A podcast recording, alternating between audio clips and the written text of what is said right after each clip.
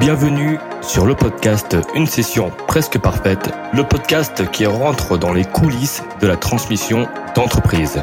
L'objectif Aller à la rencontre de dirigeants qui ont vendu ou qui ont tenté de vendre leur entreprise, mais également échanger avec des avocats d'affaires, des investisseurs, des conseillers en session d'entreprise pour obtenir toutes les clés de réussite d'une telle opération. Je suis Eliade Samoun et je suis conseiller en session et financement d'entreprise. Bonjour euh, à toutes et à tous. Aujourd'hui, j'ai le grand plaisir de recevoir euh, Harold Knoll, serial entrepreneur dans le monde de la tech et qui va nous parler de son parcours euh, entrepreneurial, mais également des tentatives de session qui n'ont pas abouti. Et c'est la raison même de, sa présence. Bonjour Harold. Bonjour Eliade, merci beaucoup, c'est un plaisir d'être là avec toi. Bah, le plaisir est, vraiment partagé.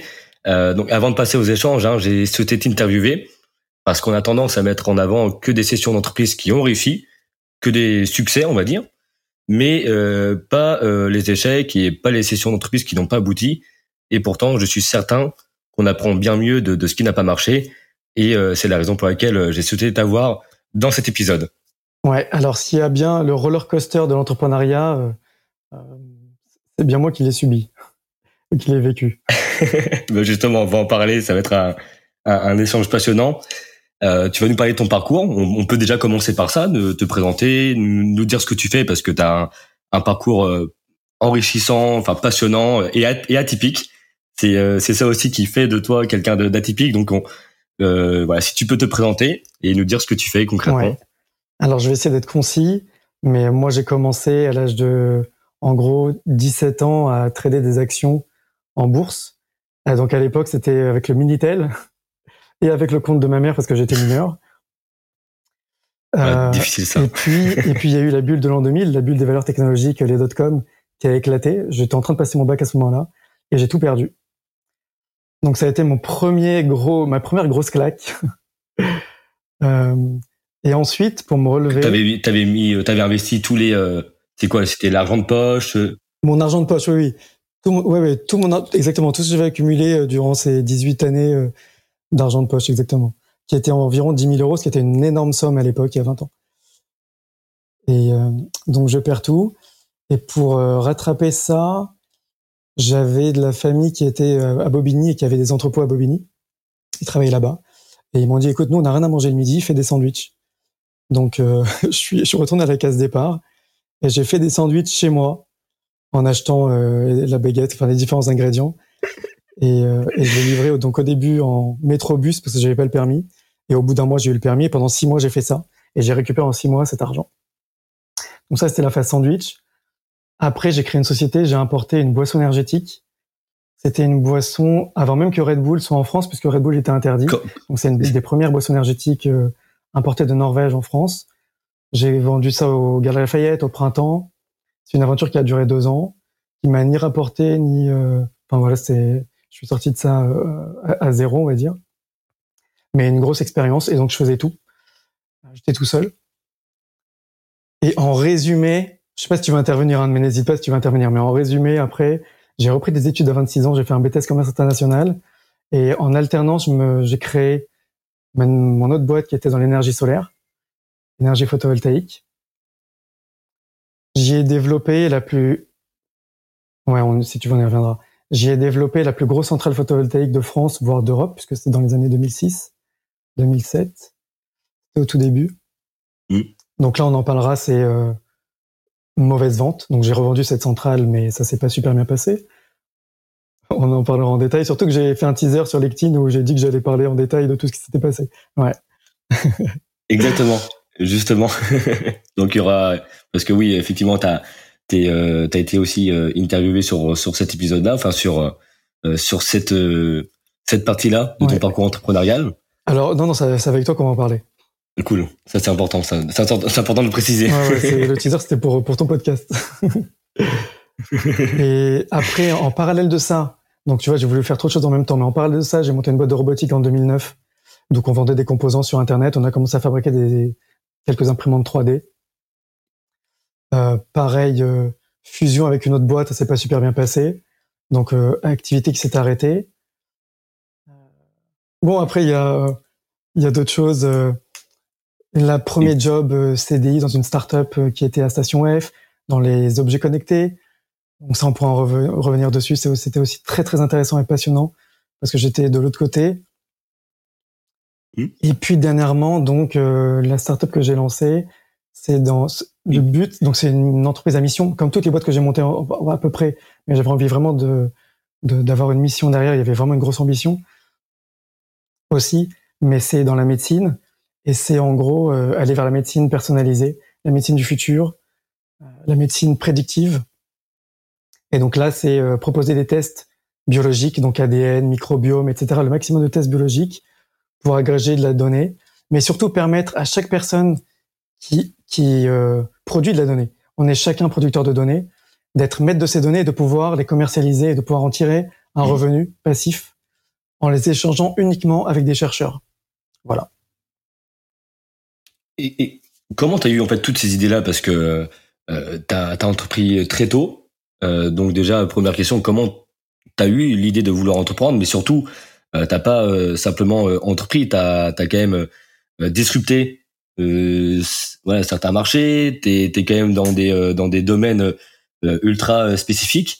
donc ce serait intéressant voilà, qu'on comprenne en fait comment tu as réussi à, à, ton âge déjà, à 17 ans, 18 ans, à euh, entreprendre et à être euh, bah, celui que tu es aujourd'hui, un entrepreneur quand même euh, dans le monde de la tech, avec ton expertise et surtout, et on y reviendra par la suite parce que ça c'est un sujet qui passionne, sur la génétique notamment parce que tu n'as pas eu de, de, de parcours scientifique en fait. Ouais, hein. non, du Donc tout. comment tu t'es lancé dedans? Ouais, Alors il y a deux choses qui que, que je dis souvent sur ça pour expliquer ça. C'est d'une part mes lectures de jeunesse. Donc moi je, je, je les ai plutôt bien donc dès l'âge de 6 ans, je lisais des, des livres, enfin des encyclopédies, des revues scientifiques, etc. Vraiment, j'avais, il y avait trop de choses dans ces lectures-là. C'est-à-dire que déjà, j'étais hyper observateur du monde qui m'entoure, hyper curieux, je voulais tout comprendre, et je lisais bien, une facilité dans la lecture, donc euh, l'accès aux livres était, était facilité, à la lecture était facilité. Donc je lisais vite et bien, et vraiment ça, c'est comme ça que j'ai eu euh, des connaissances parcellaires, mais dans plein de domaines très différents. Donc c'était une vision verticale des choses, sans être expert de chaque domaine. Et ça m'a donné une dans ton vision, éducation, t'as eu Ça m'a donné une vision. En fait, tous ces éléments m'ont donné déjà des idées parce que quand tu as plein de domaines différents dans ta tête, tu fais des connexions mmh. de domaines qui n'ont rien à voir les uns avec les autres. Donc ça donne des idées créatives. Et puis ça donne aussi une vision du futur. Parce que tout ce qu'il y a dans les magazines scientifiques, par exemple, c'est souvent ce qu'il y a dans les laboratoires et qui sont pas du tout sur le marché. Donc ça te donne une perspective de ce qui pourrait arriver dans le futur. Donc ça, par exemple, c'est pour l'énergie photovoltaïque, pour la robotique et l'IA, l'intelligence artificielle, pour la génétique. On, encore aujourd'hui, on connaît très peu de choses sur la génétique, sur le rôle des gènes. Et l'autre élément, le deuxième élément. Quel, type de lecture c'était justement? Parce que c'est euh, quand on est voilà, quand on est quand on est adolescent, quand on est jeune, on veut dire non, juste l'autre élément, c'était une famille d'entrepreneurs quand même. J'avais autour de moi des, des, cousins, des oncles qui avaient entrepris très tôt, dès l'âge de 15-16 ans, euh, parce qu'ils n'avaient pas le choix. Et euh, dans des domaines euh, classiques, hein, les vêtements, euh, ils faisaient les marchés, etc. Mais j'avais en tout cas ce côté entrepreneur euh, dans mon quotidien autour de moi, avec des réussites financières importantes. Donc ça m'a donné envie d'entreprendre. Et la question que tu me disais, c'était quoi? Du coup, bon, comment en fait t'as as voulu Ouais, exactement, parce que c'est en général, bon, quand on quand on a quand on a l'âge euh, à lequel quelqu'un a entrepris, en fait, on on se destine pas forcément à ce type de lecture. Comment t'es arrivé à, à choper ces bons livres et à t'instruire de cette façon? Alors, je sais plus exactement d'où est venue l'étincelle, mais ma mère était abonnée à France Loisirs à l'époque. Je sais pas si ça existe encore. Ah ouais, classique. Et en fait, à l'époque, pour je sais plus c'était 5 francs ou 10 francs, on pouvait choisir quatre livres, trois quatre livres. Alors pourquoi je choisissais euh, des encyclopédies scientifiques, des livres de droit, des livres de médecine? Euh, je sais pas, mais en tout cas, c'était mes choix de livres à l'époque. Euh, voilà. Parce que effectivement, moi, je voulais faire médecin, c'est vrai. Je me, je me souviens qu'en seconde, on m'avait demandé ce que je voulais faire plus tard. Bah, c'était soit businessman, soit euh, chirurgien esthétique. Donc, je voulais faire de la médecine, mais bon, pas pour les raisons, euh, pas pour les bonnes raisons peut-être, parce que j'aurais pas choisi chirurgie esthétique sinon. J'aurais choisi plutôt neurologie ou généticien. Mais bref. Donc voilà. Bah, Bah après, bon, c'est euh, dans tous les cas, c'est ça reste dans, dans la médecine, hein, mais c'est euh, c'est c'est pas évident. En fait. Mais je pense que c'est à quel moment hein. tu t'es dit bon, euh, je serai jamais médecin. C'est la curiosité. Ouais, c'est ça. Vouloir vouloir comprendre le monde dans lequel on vit. C'était ça. Et puis il y avait un élément, c'est que j'étais fils unique aussi, donc, donc j'avais certainement du temps. J'étais seul, j'avais du temps. Non, mais c'est vrai. Ben non, mais en vrai, bon, t'as as quand même, euh, t'as quand même pu explorer beaucoup de beaucoup de choses. Bon, c'est la c'est la curiosité qui euh, qui a fait naître cette passion en toi de l'entrepreneuriat. Bon, même si effectivement t'as eu une famille hein, entrepreneuriale, mais ça reste quand même dans des des lectures exactement. Ça reste dans des voilà, ta famille elle a entrepris, mais dans des secteurs totalement différents de euh, des, des, secteurs sur lesquels justement tu souhaites euh, avancer et, et, et, tu fais bouger les choses. Et on va y on va y revenir avec ta dernière entreprise Dayou, mais juste avant. Euh, comment est-ce que tu peux nous un peu nous euh, nous nous rentrer dans les détails de, de ton parcours justement des, des premières euh, entreprises que tu as créées? Comment et à quel moment aussi tu as entrepris les réflexions de session notamment avec la plus grosse centrale photovoltaïque voilà comprendre un peu ce, ce, ce cheminement là parce que c'est c'est on parle pas de n'importe quoi quand même hein, on parle de, de quelque chose d'innovant de très innovant et on, on a envie de savoir en fait comment tu t'y es pris, tout simplement. Alors bon, le plus intéressant, c'est vraiment la centrale photovoltaïque. C'est euh, comment. Hmm. Bah, disons que pareil, ces lectures de jeunesse m'ont fait entrevoir que l'énergie solaire allait devenir l'énergie dominante dans le futur. Elle allait remplacer quasiment toutes les autres. C'est encore ma vision. Euh, aujourd'hui, je j'y pense très fort et je pense que on, le voit tous les jours. Il y a de plus en plus d'installations euh, de centrales photovoltaïques partout dans le monde. Mais à l'époque, en 2005, donc ce que je, ce que je commence à faire, c'est euh, regarder dans le monde entier comment est fabriquée l'électricité. Donc, je commence vraiment à étudier le marché, mmh. savoir euh, dans chaque pays comment est produit l'énergie. Et euh, l'énergie photovoltaïque représentait 0,1%, voire moins que ça, quasiment partout. Donc il y avait un énorme potentiel. Et puis c'était aussi un ras-le-bol de vivre dans un monde pollué ou vivant à Paris je respirais la pollution, j'en avais vraiment marre. Mm. Et il fallait qu'il fallait faire quelque chose, tu vois. On voyait, en étudiant le marché, on voyait bien qu'en Allemagne, qui est un pays pas vraiment ensoleillé, moins que la France, euh, il y avait beaucoup, beaucoup d'installations. C'est le leader du marché. Donc pourquoi l'Allemagne arrivait à installer des panneaux solaires et pas la France? J'essaie, j'essaie de comprendre ça. Et, et qui, moi, mm. un petit jeune de 25 ans, 26 ans, pouvait faire sur ce marché Il fallait que je réfléchisse à comment entrer sur ce marché, qu'est-ce que moi je pouvais apporter. Donc, il m'avait paru que ce que je pouvais apporter, c'était, en fait, c'était complexe d'installer des panneaux solaires à ce moment-là, parce que déjà, personne ne savait ce que c'était, personne ne savait qui contacter pour les installer. il faut des artisans et des personnes expertes. Mmh. Euh, il y avait beaucoup de démarches administratives. On sait bien que la France, c'est, un pays de démarches administratives et que c'est très complexe. Mmh. Et puis, il y a un problème de financement. C'est-à-dire que l'installation coûtait dans les 25 000 euros. C'est pas rien. Donc, euh, il fallait trouver un moyen de faire que les gens euh, puissent s'en installer sans que ça leur coûte beaucoup d'argent.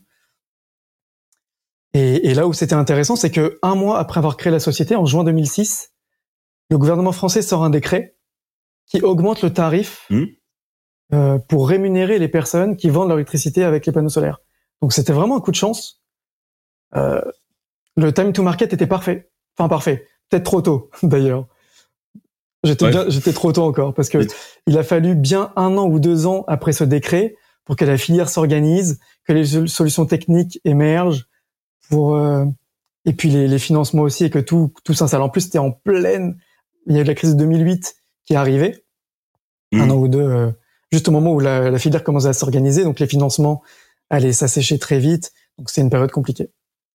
Mais c'est comme ça que j'ai entré ce marché. Et donc euh, moi, ce que j'ai essayé de faire, c'était moi, je, en fait, j'aime bien quand les produits se vendent tout seuls. Qu'on n'a pas besoin. Euh, moi, j'aime pas euh, à, saouler un client et argumenter pendant dix ans pour l'obliger presque à acheter. Hmm. J'aime bien quand les produits se vendent tout seuls. Et ce que j'ai essayé de faire, c'est proposer un programme où euh, les panneaux solaires se financent par eux-mêmes. Donc, comme il y a un revenu généré par les panneaux solaires chaque année pendant 20 ans grâce à un contrat avec EDF, hmm. ce que j'ai essayé de faire, c'est que les revenus générés par les panneaux solaires financent le crédit pour que ça coûte zéro au consommateur. Donc, tu as créé un peu ce. ce je l'ai imaginé, mais comme, comme d'autres. Euh, hein. Tout à fait, mais tu, tu l'as exécuté. Ouais, ouais mais pas, pas aussi bien que je voulais. Donc ça, c'est pour ça que c'est une des questions. Euh, c'est échec ou, ou réussite. C'est entre les deux parce que par rapport à, à l'ambition de vouloir vraiment euh, dépolluer le monde, euh, je suis très très loin. Moi, ce que j'ai fait, c'est juste développer une centrale photovoltaïque assez importante. Et donc là, ça s'est fait différemment. C'est que là, j'ai loué la toiture d'un entrepôt. Donc c'est un contrat de location où euh, le choix était soit de, de, de trouver un financement bancaire, soit de revendre la centrale au stade des papiers administratifs. Donc, Mais euh, t'étais tout seul pour bien comprendre ce stade-là. Oui, ouais, j'étais ouais, tout seul. Donc, donc parmi l'étude, comme j'ai expliqué quand j'ai étudié tous les tous les pays, comment elles fabriquent leur énergie, j'ai étudié aussi toutes les technologies photovoltaïques. Donc j'étais vraiment devenu un expert de de toutes les techno photovoltaïques et euh, donc je savais euh, quel quel format, quel panneau solaire choisir. Euh, et, même au point que pour louer la toiture d'un bâtiment, je savais pas quel, comment faire juridiquement parlant, parce que le contrat avec EDF dure 20 ans. Mais je pense, je pense au timing de 35 minutes, tu vois. Si je rentre dans les détails comme ça, on n'atteindra jamais. Mais prenons. Ah, mais justement, t'inquiète pas, alors, avec, euh, avec plaisir. Exactement. Le contrat avec EDF dure 20 ans. Et moi, je connaissais les beaux commerciaux qui durent 3, 6 et 9 ans. Hmm. Et je me suis dit, mais je vais devoir moi-même rédiger mon propre contrat pour l'adapter aux 20 ans du contrat EDF. Comment je vais faire? Et euh, dans un salon, j'avais j'avais chopé le, la carte de visite d'une banque qui pouvait financer des centrales photovoltaïques. Je l'appelle et c'est elle-même qui me dit ah bah écoutez, euh, je travaille avec un notaire qui a rédigé un contrat. Euh, je vous l'envoie par email. Et voilà comment de fil en aiguille en fait, en partant de zéro, tu arrives à trouver des solutions à chaque fois. Et même, j'ai pas mentionné que en faisant des recherches, j'étais tombé sur le contrat. C'était un, un contrat, c'était un bail amphithéotique qui existait à l'époque médiévale mm. pour louer les terres des paysans par les rois, quelque chose comme ça. Et donc, c'est des baux qui vont de 18 à 99 ans. Et je me dis, bah voilà, c'est le truc parfait. Sauf qu'il fallait quand même que je l'aurais dit. J'avais pas trouvé de modèle sur Internet. Et donc, cette banquière, grâce à cette banquière, j'ai pu avoir le contact du notaire et c'est ce notaire qui m'a accompagné pour euh, pour faire signer ce premier propriétaire de bâtiment. Donc jusque là, t'as as eu bah, as eu de l'audace aussi, hein, parce que de contacter, euh, bah, de savoir qui contacter aussi dans ces moments-là, trouver un euh, une manière justement de de de, de louer pour parce que toi tu voulais louer pour 20 ans le temps du contrat avec EDF, c'est ça Et en fait, En fait, grâce au notaire, c'est 30 ans, mais c'est c'est pareil, c'est un détail. Mais en gros, tu loues euh, pour 20 euh, ou 30 ans. Et, et en fait, toute la clé est là. C'est-à-dire qu'en fait, le point de départ, c'est d'avoir un contrat de location avec propriétaire. Une fois qu'on a ce contrat, on a le temps, on a deux ans environ pour euh, monter tout le dossier. Donc, faire l'étude du bâtiment, l'étude globale du bâtiment, mm. l'ensoleillement, etc. Euh, le donc ce qu'on appelle le développement du projet photovoltaïque, avec la partie technique, la partie financière, la partie démarche administrative, euh, etc., etc. Et donc moi je commençais à tout faire. Et puis donc il y avait pareil, il y avait l'ADEME qui aidait énormément. Donc moi à chaque fois que j'avais une question, à chaque fois que j'avais une inconnue, j'appelais l'ADEME et euh, j'essayais d'avoir des réponses à mes questions. Ils m'envoyaient des documents, euh, je regardais. Il suffisait, il suffisait de suivre la procédure quasiment, qui était assez détaillée pour euh, pour savoir quoi faire. Alors après, bien sûr, il y avait des dépenses, tu vois, qui étaient importantes pour moi à ce moment-là, euh, de 3500 euros par-ci, euh, entre les notaires, mmh. euh, les l'architecte euh, des PLG, les bureaux de structure, etc. Tout ça faisait qu'un développement de centrale photovoltaïque, normalement, ça coûte entre 50 et 100 000 euros au bas mot. Et moi, j'ai réussi à le faire tout seul avec moins de 5 000 euros. Parce que comme j'étais au début du marché et que j'étais plutôt jeune, les gens en fait m'ont fait confiance et m'ont pas demandé forcément d'avancer les fonds. Donc j'ai pu vraiment avancer petit à petit sans dépenser euh, beaucoup d'argent. Et euh, une chance que j'ai eue, c'est que la centrale était proche d'un gros d'un gros réseau EDF puisque c'était à Montrefoyonne euh, dans la zone industrielle, donc il y avait des grosses capacités pour absorber l'énergie produite par la centrale. Donc là, ça coûtait 7000 euros pour brancher cette centrale-là d'un mégawatt, alors que normalement un mégawatt c'est plus dans les 50 000 euros, tu vois. Donc voilà, par les coups de chance d'un côté, euh, il y a eu de la malchance de l'autre, et, euh, et petit à petit trouver les réponses. Ben, c'est comme ça que j'ai avancé sur euh, sur un truc qui était bien plus gros que mes capacités normalement. Mais quel était ton discours justement? Comment tu présentais ce projet-là euh, aux personnes qui ont souhaité entre guillemets te donner la chance et de, de, de ne pas euh, avancer les fonds? Parce que c'est des euh, c'est des financements qui sont conséquents. Ouais. Quel était ton discours pour pouvoir un peu convaincre? Surtout que il faut le rappeler, hein, c'est qu'il y a aussi une, un, aspect mentalité qui fait que bah, les gens soit ils vont ils vont te dire que c'est pas forcément leur problème, ils s'en foutent, ils vont euh, il y a aussi cet aspect mentalité là euh, sur la transition euh, énergétique. donc il y a aussi ce, ce biais psychologique à, voilà, à passer. donc c'est important de. On aimerait bien savoir en Alors, fait, ton discours d'approche. Le gros problème, le gros problème dans ces cas-là, c'est comment se rendre crédible quand on a mmh. une boîte, euh, qu'on a 26 ans, qu'on a une boîte où on, on est tout seul, etc. Euh, c'est très compliqué. C'est soit on ment, soit on prétend qu'on est 10 salariés alors qu'on n'est pas du tout 10 salariés. Moi, ça m'est arrivé de recevoir des, des personnes dans des bureaux, dans les bureaux de mes cousins, parce que j'avais pas de bureau. euh, donc, de prétendre des choses.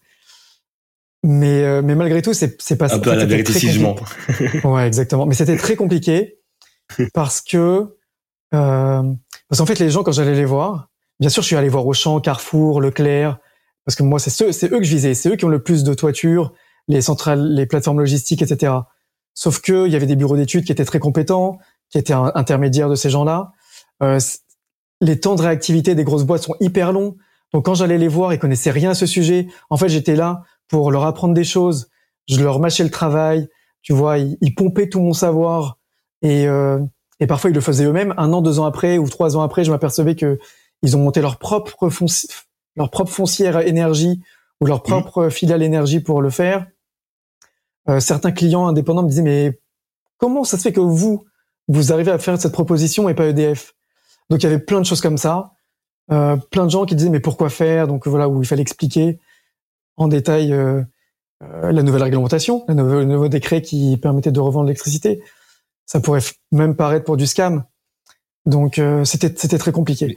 Alors là, c'était une chance. La chance que j'ai eue, c'est que par relation, j'en ai pas beaucoup, mais par relation, donc par network, euh, de la famille éloignée avait un entrepôt qui était vraiment pourri, à Montrefoyonne donc, avec euh, de l'amiante, un bâtiment qui était vieux de 50 ans, le bâtiment fuyait, et ils avaient un réel besoin de, de changer la toiture. Et donc ma proposition été de leur dire, voilà, vous me louez la toiture pour 10 000 euros par an, et en échange, je vous mets un toit neuf et je mettrai des panneaux solaires dessus, mais ça, ça, à la rigueur, ça vous regarde pas. Et moi, j'exploiterai cette centrale photovoltaïque. Et euh, c'est ça qui a fait qu'ils ont accepté. C'est parce qu'ils allaient avoir un, un désamiantage qui coûte au bas mot 200 000 euros. Ils allaient avoir une toiture neuve ça, qui vaut euh, dans les 500 600 000 euros et un loyer de 10 000 euros par an pendant 30 ans, donc c'est 300 000 euros environ. Mmh. C'est euh, bah t'as su au final euh, t'as trouvé bah, un bon compromis mine de rien. Ouais, je suis. Donc euh, je pense que ça ça t'a enlevé une, une écharpe du pied. Quelle est la suite à partir de ce moment-là où bah, tu trouves le moyen de de de d'avoir un toit on va dire donc de, de, de le faire financer enfin de le financer d'une certaine manière. Euh, quelle est la suite de, de, de ces choses des choses? Ah, Trouver les fournisseurs, trouver les fournisseurs ouais. de panneaux solaires, faire l'étude de l'ensoleillement parce que c'était un bâtiment compliqué, donc il fallait être certain de la puissance qu'on pouvait installer. Alors ce qui a été très compliqué, c'est qu'en fait pendant plusieurs années le, le projet n'était pas rentable parce que les panneaux solaires coûtaient très très très cher entre 2006 et 2010. Euh, le deuxième montage, j'ai eu de la chance de trouver une entreprise à proximité qui n'était pas chère, mais j'ai eu des propositions qui allaient de de 1 à 10 fois la, la somme donc de 200 300 000 à 3 millions. Des propositions folles. Mais déjà, comment tu trouvais les fonds pour euh... pour ouais, comment tu trouvais les fonds justement pour euh, bah déjà pour euh, débuter hein, parce que euh, il faut dire bon, tu, tu prenais tout ton temps donc en fait avais, tu pouvais faire avoir aucun job à côté qui, qui aurait pu te permettre aussi même pour toi de euh, d'avoir une certaine rémunération. Donc euh, comment tu tu t'es pris sachant que c'est des projets qui sont très très longs? Bah disons qu'entre euh, et euh, que forcément les premières années t'allais pas euh, t'allais pas être en Ouais, entre entre 18 et 26 ans, le moment où j'ai créé cette société, euh, j'avais fait des petits jobs par-ci par-là. euh, plus les créations. Enfin, ouais, c'est surtout surtout les jobs qui m'ont permis de mettre un peu d'argent de côté. J'avais pas de loyer à ce moment-là parce que je vivais encore chez ma mère à 26 ans. Donc c'est vraiment euh, mmh. le, le, parcours entrepreneurial à la dure. Hein. Euh. Je me suis privé pour pour essayer d'atteindre des objectifs et pour pour développer les idées que j'avais en tête, pour essayer de de créer le futur que j'avais en tête. Donc c'est comme ça que j'ai pu mener à bien ce projet en en faisant des études, comme je disais, de BTS, BTS en parallèle. Donc c'est cet argent que j'avais de côté qui m'a permis. surtout, c'est pas n'importe quel projet quand même. Hein. Ça, ça, comme j'ai dit, ça n'a mm. pas coûté très cher de développer la centrale photovoltaïque. C'était sans loyer à payer, on peut, on peut vivre. Hein. on peut durer longtemps. Non, bien sûr, hein, mais euh, tu tu t'es pas lancé dans n'importe quel projet. Oui. Tu aurais pu euh, choisir un projet euh, euh, qui aurait pu te prendre moins de temps sur déjà beaucoup moins peut-être complexe pour quelqu'un voilà de ton âge seul. Il faut le il faut, le faut bien le dire. Hein, T'étais seul. donc voilà te lancer dans un projet qui aurait pu te permettre de, de rapidement gagner gagner ta vie, être rentable. Mais toi tu as préféré voilà, sacrifier tout sacrifier pour ta vision et euh, c'est ça qui, euh, qui, qui, qui, est beau quand même à entendre. Surtout à ton âge quand même, de, de, de voir que tu étais très pris, euh, préoccupé par le futur. Alors, je suis en train de penser à plein de choses, mais euh, je pense à Berlusconi qui disait euh, qu'en général, attaquer un petit projet ou un gros projet, c'est-à-dire attaquer un projet d'un million d'euros ou de 100 millions d'euros, souvent, c'est quasiment la même charge de travail. Donc, autant s'attaquer à un gros projet, euh, donc j'ai ça en tête. Euh, après, euh, quand tu dis un autre, un autre, tu veux dire un autre secteur d'activité parce que parce que faire une centrale mmh. moins importante, j'ai pas eu vraiment le mmh. choix. C'est bien sûr, j'étais très content de tomber sur un gros projet parce que je voyais que ça excitait tout le monde. Je voyais que ça excitait les fabricants de panneaux solaires. Tout le monde voulait que ce projet naisse parce qu'il y avait il y avait plusieurs millions d'euros en jeu. Euh, donc par exemple, c'était 4 à 5 millions d'euros d'investissement et ça rapportait, cette centrale rapportait environ 7 800 000 euros par an pendant 20 ans avec le contrat EDF. Donc 16 à 20 millions d'euros ah sur 20 ans. Donc mmh. t'imagines comment ça pouvait intéresser les gens. Donc euh, moi je suis tombé dessus donc j'ai pas eu le choix. Est-ce que j'aurais voulu un projet moins important pour me faire la main? Hmm, Peut-être mais pas sûr. Ça aurait demandé le même le même travail je pense et j'aurais moins excité les gens. Donc au final c'est bien tombé, tu vois. comment tu à quel moment est-ce que tu t'es associé déjà durant ce durant ce, ce, parcours euh, de quelle manière tu t'es entouré? Comment t'as pu euh, t'as pu te retrouver euh, voilà parmi bah, la paperasse trouver bons les, bons interlocuteurs? Comment alors pour ce projet de d'énergie solaire Emporio Sun la société la société s'appelait d'ailleurs tout le monde me questionnait sur le nom mais bon, c'est pas bref. Pas, bah, oui, justement. si tu peux nous le dire aussi en même temps. Bah, moi, je sais pas. Ça me Emporio, c'est c'est ça représente l'empire, donc ça, représente quelque chose de grand, tu vois. Euh, C'était pour, pour mmh. montrer l'ambition que que j'avais, puisque je voulais couvrir tous les toits de panneaux solaires, tous les toits du monde de panneaux solaires, rien que ça, voir même les voitures, euh, les avions, etc. bref. Et euh, et puis Sun pour le soleil, donc ça venait de là. Ah bah. Euh, et, et donc, est-ce que je m'étais associé? Sur cette entreprise J'ai eu des propositions donc, rapidement, de manière euh, totalement aléatoire. Oui, c'est ça. Euh, grâce à mon site internet, j'ai eu des gens qui m'ont deux propositions, deux personnes différentes qui m'ont proposé de s'associer. À l'époque, je savais pas trop comment ça marchait, comment valoriser ma société. Donc, j'avais déjà signé ce projet-là, qui était gros. Et ne sachant pas comment valoriser, ben, j'ai plutôt refusé de m'associer. Était-ce une erreur ou pas? Sûrement vu euh, la tournure des choses, mais en même temps, on sait jamais. On sait jamais. Donc euh, au moins là maintenant, je suis, je suis libre sur euh, sur ce projet-là. Je sais pas. Euh, sur ma boîte de robotique. Quel type d'association c'était justement? Quelle proposition? Je pense qu'on n'est même pas arrivé là. Il y a une personne qui sortait de Stanford, qui était consultant d'une grosse boîte de consulting, qui avait la, le profil de la soixantaine, et qui n'était pas gourmand. Il me disait, je suis pas gourmand. Euh, je pense qu'il était prêt à mettre 200, 300 000 euros pour euh, une... mais on n'est même pas arrivé au pourcentage du capital, mais donc il disait qu'il n'était pas, pas gourmand, mais donc voilà, c'était ce genre de proposition. Euh. Et les autres personnes, c'était deux, deux, deux amis qui voulaient rentrer associés, mais au final, ils ont monté leur propre boîte. Après, ils se sont séparés. Un, un, je sais que un, je crois, a toujours une boîte dans le solaire aujourd'hui. Voilà. Ok. Dans la robotique, je me suis associé à 50-50. Et puis, euh, au, bout, au bout de deux Ah. ans, on a arrêté euh, d'un, j'allais dire d'un commun accord, même si c'était plus moi qui voulais arrêter, parce que je voulais passer à autre chose. Donc c'était pas pour des visions. Enfin, tu, tu voulais passer à autre chose, mais est-ce qu'il y a une euh, c'est quoi qui te qui t'a fait prendre cette décision justement de passer à autre chose euh, Alors, c'est bête, mais c'est une rencontre dans un salon. Un salon qu'on a fait euh, ensemble. Et je rencontre un inventeur fou qui vient me pitcher une idée euh, comme ça sur un coin de table d'un robot pharmacie. Et euh, sachant qu'il y a qu'il y a 23 000, 23 000 pharmacies en France, avec seulement 10% qui étaient équipés euh, c'était en 2010-2011, ben, ça m'avait énormément excité. Et donc j'ai commencé à travailler avec lui. Il avait déjà un prototype fonctionnel dans son, pas dans Mhm. son garage, mais dans un presque presque un garage, un, un local commercial. Et j'ai commencé à travailler avec lui sur ça. Et, et c'est comme ça que j'ai dit, écoute, on va. J'ai plus envie de passer du temps sur ce projet-là parce qu'au bout de deux ans, même si le chiffre d'affaires a doublé, mais on se payait pas encore. Euh, on faisait des bénéfices, mais on se payait pas encore. Et puis le commerce en soi, moi, je voyais plus trop d'intérêt à l'heure d'Internet d'acheter et revendre. C'était pas assez excitant pour moi. euh. Mais par contre, produire son propre robot, c'était c'était vraiment hyper intéressant. Et c'est Ça consistait en quoi en fait le robot? Le Alors oui, bonne c'était, question. euh, quelle finalité? En fait, il s'installait dans les pharmacies et quand le pharmacien tapait la Mhm. commande sur l'ordinateur, le médicament euh, tombait automatiquement derrière lui. Donc il, allait, il stockait les médicaments de la pharmacie et puis euh, donc ça, ça permettait un gain de temps Mhm. au lieu d'aller chercher derrière dans la réserve euh, le médicament et de perdre, je sais pas, 5 minutes ou 3 minutes, même 3 minutes, 4 minutes. Là, en 30 secondes, 10 secondes, le médicament est à portée de main. Et donc la majorité des pharmacies, beaucoup beaucoup de pharmacies s'équipent chaque année.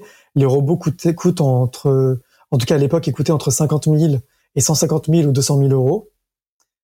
Et nous, on avait une proposition Mhm. qui pouvait être, puisque le projet n'est pas n'est pas né, mais qui pouvait être juste un abonnement, de, enfin une maintenance de 500 euros par mois. C'était la promesse de cet inventeur-là. Donc déjà un peu du SaaS quoi, genre c'est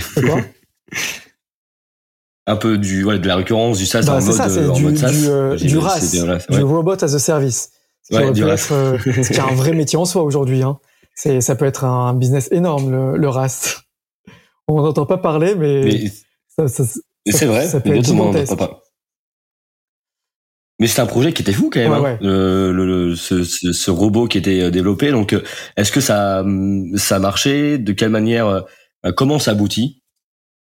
Ben, ça aboutit que, que la, la personne qui a développé ce robot, euh, arrivé à 60 ans, ben, moi je dirais que elle cherchait quand même un, associ- un, un troisième, troisième associé avec à peu près le même profil pour euh, compléter euh, la partie technique parce que même s'il était fonctionnel, en tout cas lui il avait besoin de ça. Et puis moi c'était le côté business, euh, commercial, etc. Et puis parce que je l'ai rencontré et que j'étais prêt même à pourquoi pas à mettre un peu d'argent, je sais pas, à financer ou on va dire côté Ouais. commercial. Mm. J'ai trouvé cette personne-là que parmi mes contacts justement de robotique, de par la société de robotique que j'avais déjà montée, j'avais euh, la personne parfaite. Et puis en fait, on s'est pas entendu entre nous trois. Euh, la personne que j'ai amenée euh, ne, ne fitait pas. Et puis l'inventeur lui-même, comment dire, mais il, il était Il- bah, il était, tu sais, il était plutôt en mode retraite. Enfin, je, je sais pas si je peux dire de cette manière, mais euh, tu vois, il était, il était pas prêt à, à, plein de, à faire plein de, sacrifices ou de, de choses comme ça. Donc bref, D'accord. En fait, c'est il, parfait. il, il était pas prêt, euh, peut-être à, à vouloir imaginer un autre, une autre voie de sortie. Il était pas peut-être euh, prêt à, à vouloir accompagner euh, une- un certain, certain temps. En fait, hein. lui, c'était la retraite et après, bon, il voulait vraiment se, se désengager le plus rapidement ouais, possible. c'était quelque chose comme ça. Parce que Non, et bien sûr, quel non, type je- justement euh, là vous cherchez un, justement euh, non, je pensais dire, je pensais dire, j'ai certainement te- euh, des torts aussi. Hein, je, je, je n'aime pas trouver des circonstances atténuantes chez, chez les autres. Faut surtout pas, euh, euh, tu vois, prouver ses échecs par rapport aux autres. enfin, justifier ses échecs par rapport mm. aux autres. Non, mais... Ça, c'est très important comment Selon toi, justement, ouais, ouais, mais tout à fait, hein, tout à fait, mais c'est, euh... bah, c'est ne pas tout remettre sur le, euh, voilà, sur sur les circonstances extérieures. Bon, il y a, y a malheureusement des, des, situations où on dépend aussi d'une certaine manière de, de, de, de choses extérieures, mais le, euh, mais euh, justement pour, pour comprendre ton état d'esprit à ce moment-là, selon toi, quelle suite vous aurez pu donner en fait au projet? Parce que c'est c'est quand même ultra innovant et ça aurait permis de, un gain de temps considérable dans les dans les pharmacies. Ouais. Alors, euh, je pense qu'il aurait fallu moi, ce que j'ai essayé de faire, c'est de trouver une autre personne. J'avais trouvé une autre personne, mais qui était mmh. en Allemagne, qui était un indépendant qui, qui avait presque fabriqué un des premiers robots pharmacie. Donc c'était aussi une personne quasiment idéale pour ça. Mais l'éloignement, tu vois, le fait qu'il soit en Allemagne, mmh. le fait que les pharmacies aussi, c'est un engagement quand même important, tu vois, de, de s'équiper pour ce genre de choses. Et puis, tu avais déjà des leaders en place donc euh, faire sa place parmi des gens très très compétents qui avaient des robots euh, plus chers, les prix commençaient à baisser aussi. Et ils avaient des propositions, ils avaient des robots vraiment magnifiques euh, déjà là. Donc je pense qu'on aurait pu, mais il aurait fallu une autre équipe, lever des fonds, chose que j'ai jamais faite moi dans mm. mon parcours. Voilà, certainement quelque chose comme ça. Parce que quelle est c'était quoi la situation euh, à ce moment-là, au moment du départ de, de, de l'associé euh, qui voulait prendre sa retraite? Quel chiffre d'affaires vous faisiez? C'était ah dans le dans le robot pharmacie, on était, euh, on était la, la, société n'était pas créée. On était vraiment au stade où on, où on voulait tester le robot dans une pharmacie amie. Ok. Tu vois, en le faisant gratuitement. Donc on était mmh. vraiment au tout début. Hein, c'est pour ça que pour ça qu'il n'y a pas, y a, y a mmh. pas. Et et justement, donc le, projet, euh, euh, voilà, c'est ça. Donc, pas, il n'a pas abouti, mais est-ce que toi, euh, avec ta vision entrepreneuriale, euh, ton, tu croyais d'une certaine manière au projet, donc est-ce que tu as, souhaité peut-être reprendre à ta manière ce projet-là et essayer de, de, le vendre différemment, de le peut-être de, voilà, de, de, de, réussir aussi à, à, faire naître ce projet qui était prometteur, je pense. Ouais, alors il y a, y a, un enseignement qui, qui est pas mal, c'est euh, la différence entre l'entêtement et la persévérance. Parce qu'on dit, on dit, on dit qu'un entrepreneur doit être persévérant, sauf que le problème, c'est qu'il faut pas qu'il soit entêté. Mais comment tu mets la limite entre les deux? Quelle est la limite entre les deux? Mm. Et en fait, euh, il y en a pas vraiment. Tu vois, c'est c'est presque le revers de, de la médaille. Mm. Et euh, en fait, si on peut essayer de donner une définition, enfin d'essayer de, de de creuser le sujet, mmh. c'est les données que tu accumules sur un projet. Ça veut dire que si tu n'as pas les bonnes données en main, tu peux penser que c'est mmh. la que la persévérance va te faire aboutir à ton va te faire réussir et aboutir. Et si tu as le mauvais jeu de data ou si tu analyses mal les data, et eh ben en fait c'est de ça, peut être de l'entêtement et tu vois tu pars sur un mauvais un mauvais truc. Donc c'est là où, euh, l'étude de marché elle est, très importante, où c'est vraiment essayer d'analyser les données et d'agréger les données le plus largement possible, d'avoir tous les discours de la part des clients, des fournisseurs, de ta propre curiosité et de j'allais dire de l'intuition, mais l'intuition est basée elle-même sur les données que tu accumules, donc c'est pareil. Donc voilà, c'est tout ça qui fait que tu devrais savoir c'est la persévérance et l'entêtement. Et moi, au, bout d'un moment, je pensais que ça allait être de l'entêtement, donc j'ai préféré passer à autre chose, arrêter. Et en fait, ce qui a fait aussi que je me suis arrêté, c'est ça, il faut qu'on, faut absolument qu'on en parle parce que c'est la promesse du podcast aussi. C'est l'échec que j'ai eu sur Emporio Sun, sur le la, ma session euh, du projet photovoltaïque, qui a fait que j'ai beaucoup perdu confiance en moi à ce moment-là. Et donc, ce qui a fait que j'étais plus prêt. Justement. Tu vois, j'étais moins prêt à persévérer et à passer autant de temps sur un projet. Et je pense que là la clé d'explication. C'est donc c'est de ma faute.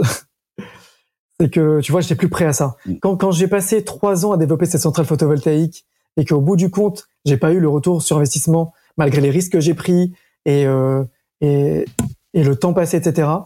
Eh ben, tu as du mal à rebondir et à retourner dans un dans un dans un entrepreneur et dans une création, tu vois, avec le même euh, engouement, etc. Bien sûr.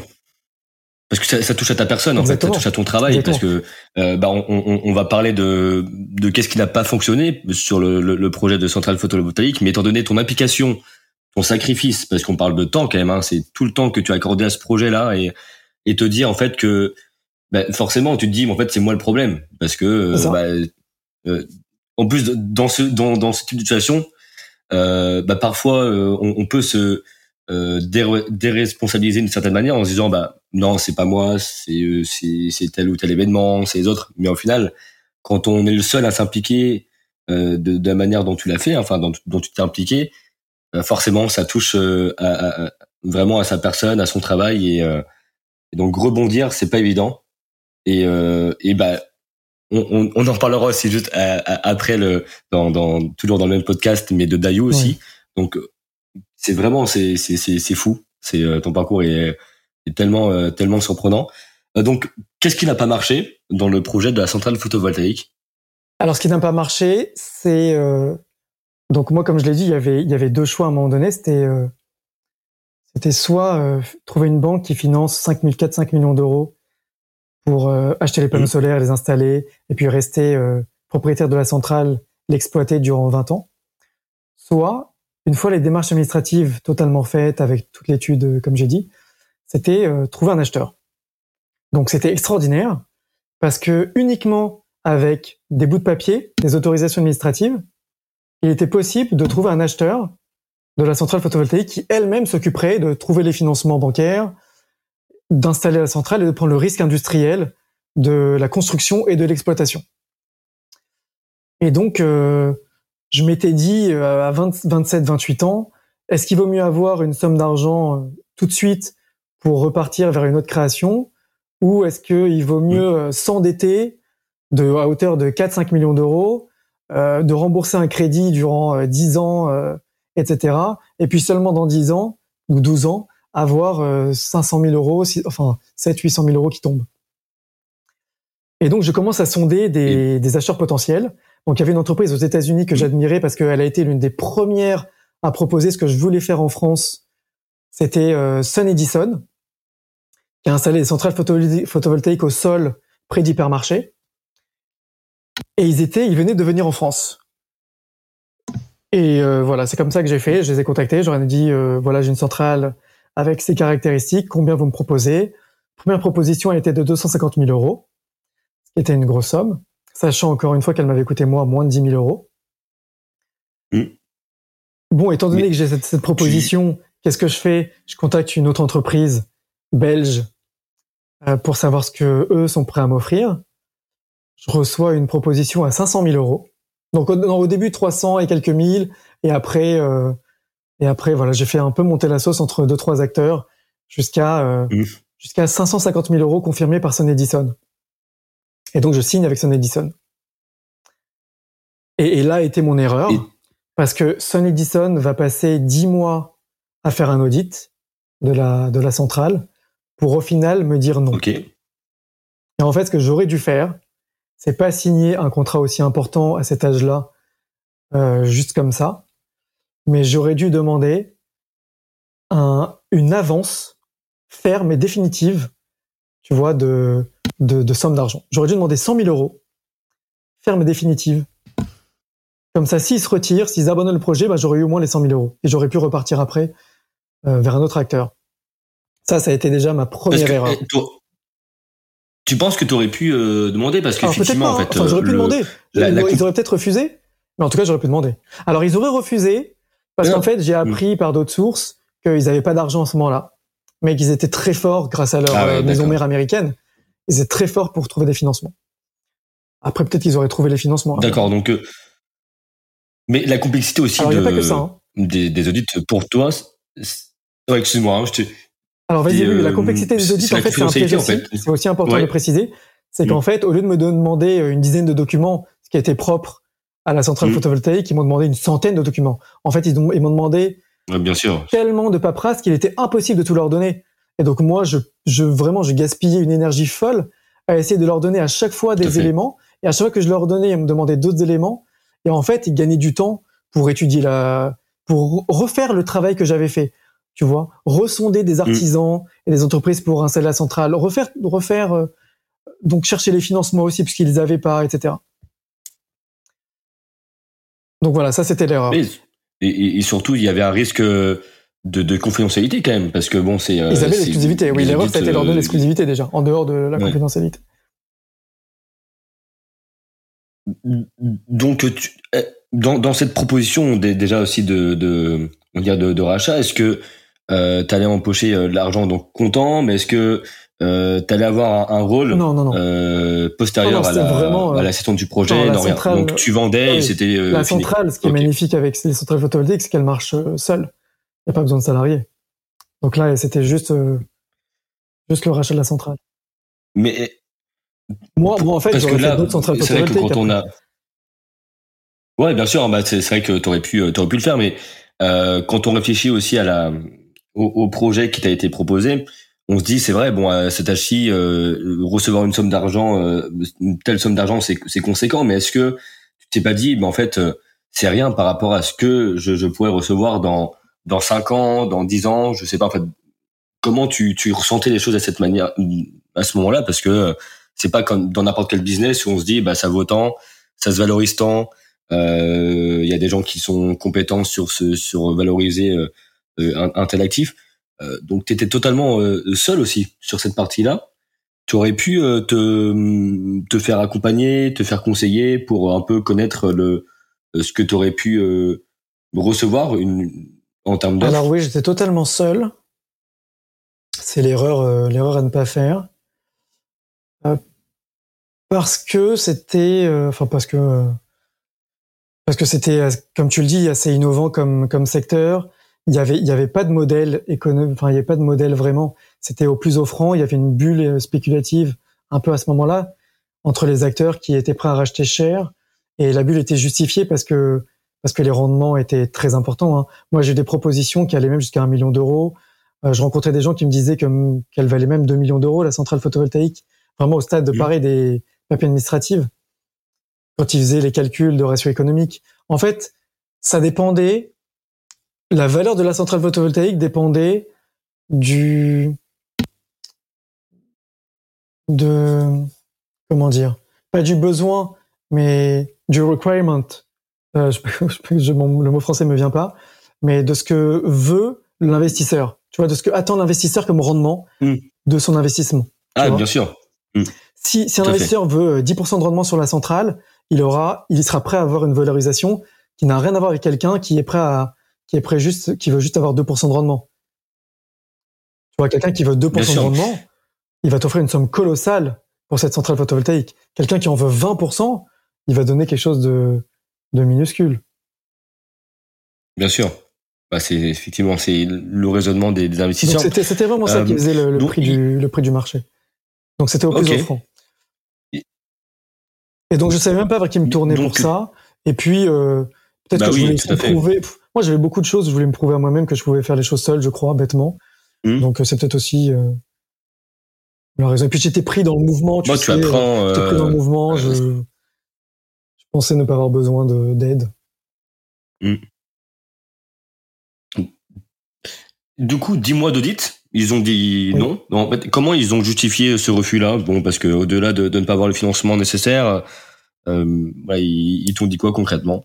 Alors en fait, c'était un, un, problème entre la filiale et la maison mère. En fait, ce qu'ils m'ont dit, c'est que la maison mère ne voulait plus que développer uniquement des centrales photovoltaïques au sol et plus sur toiture, parce que peut-être que c'était trop complexe et que c'était c'était plus cher.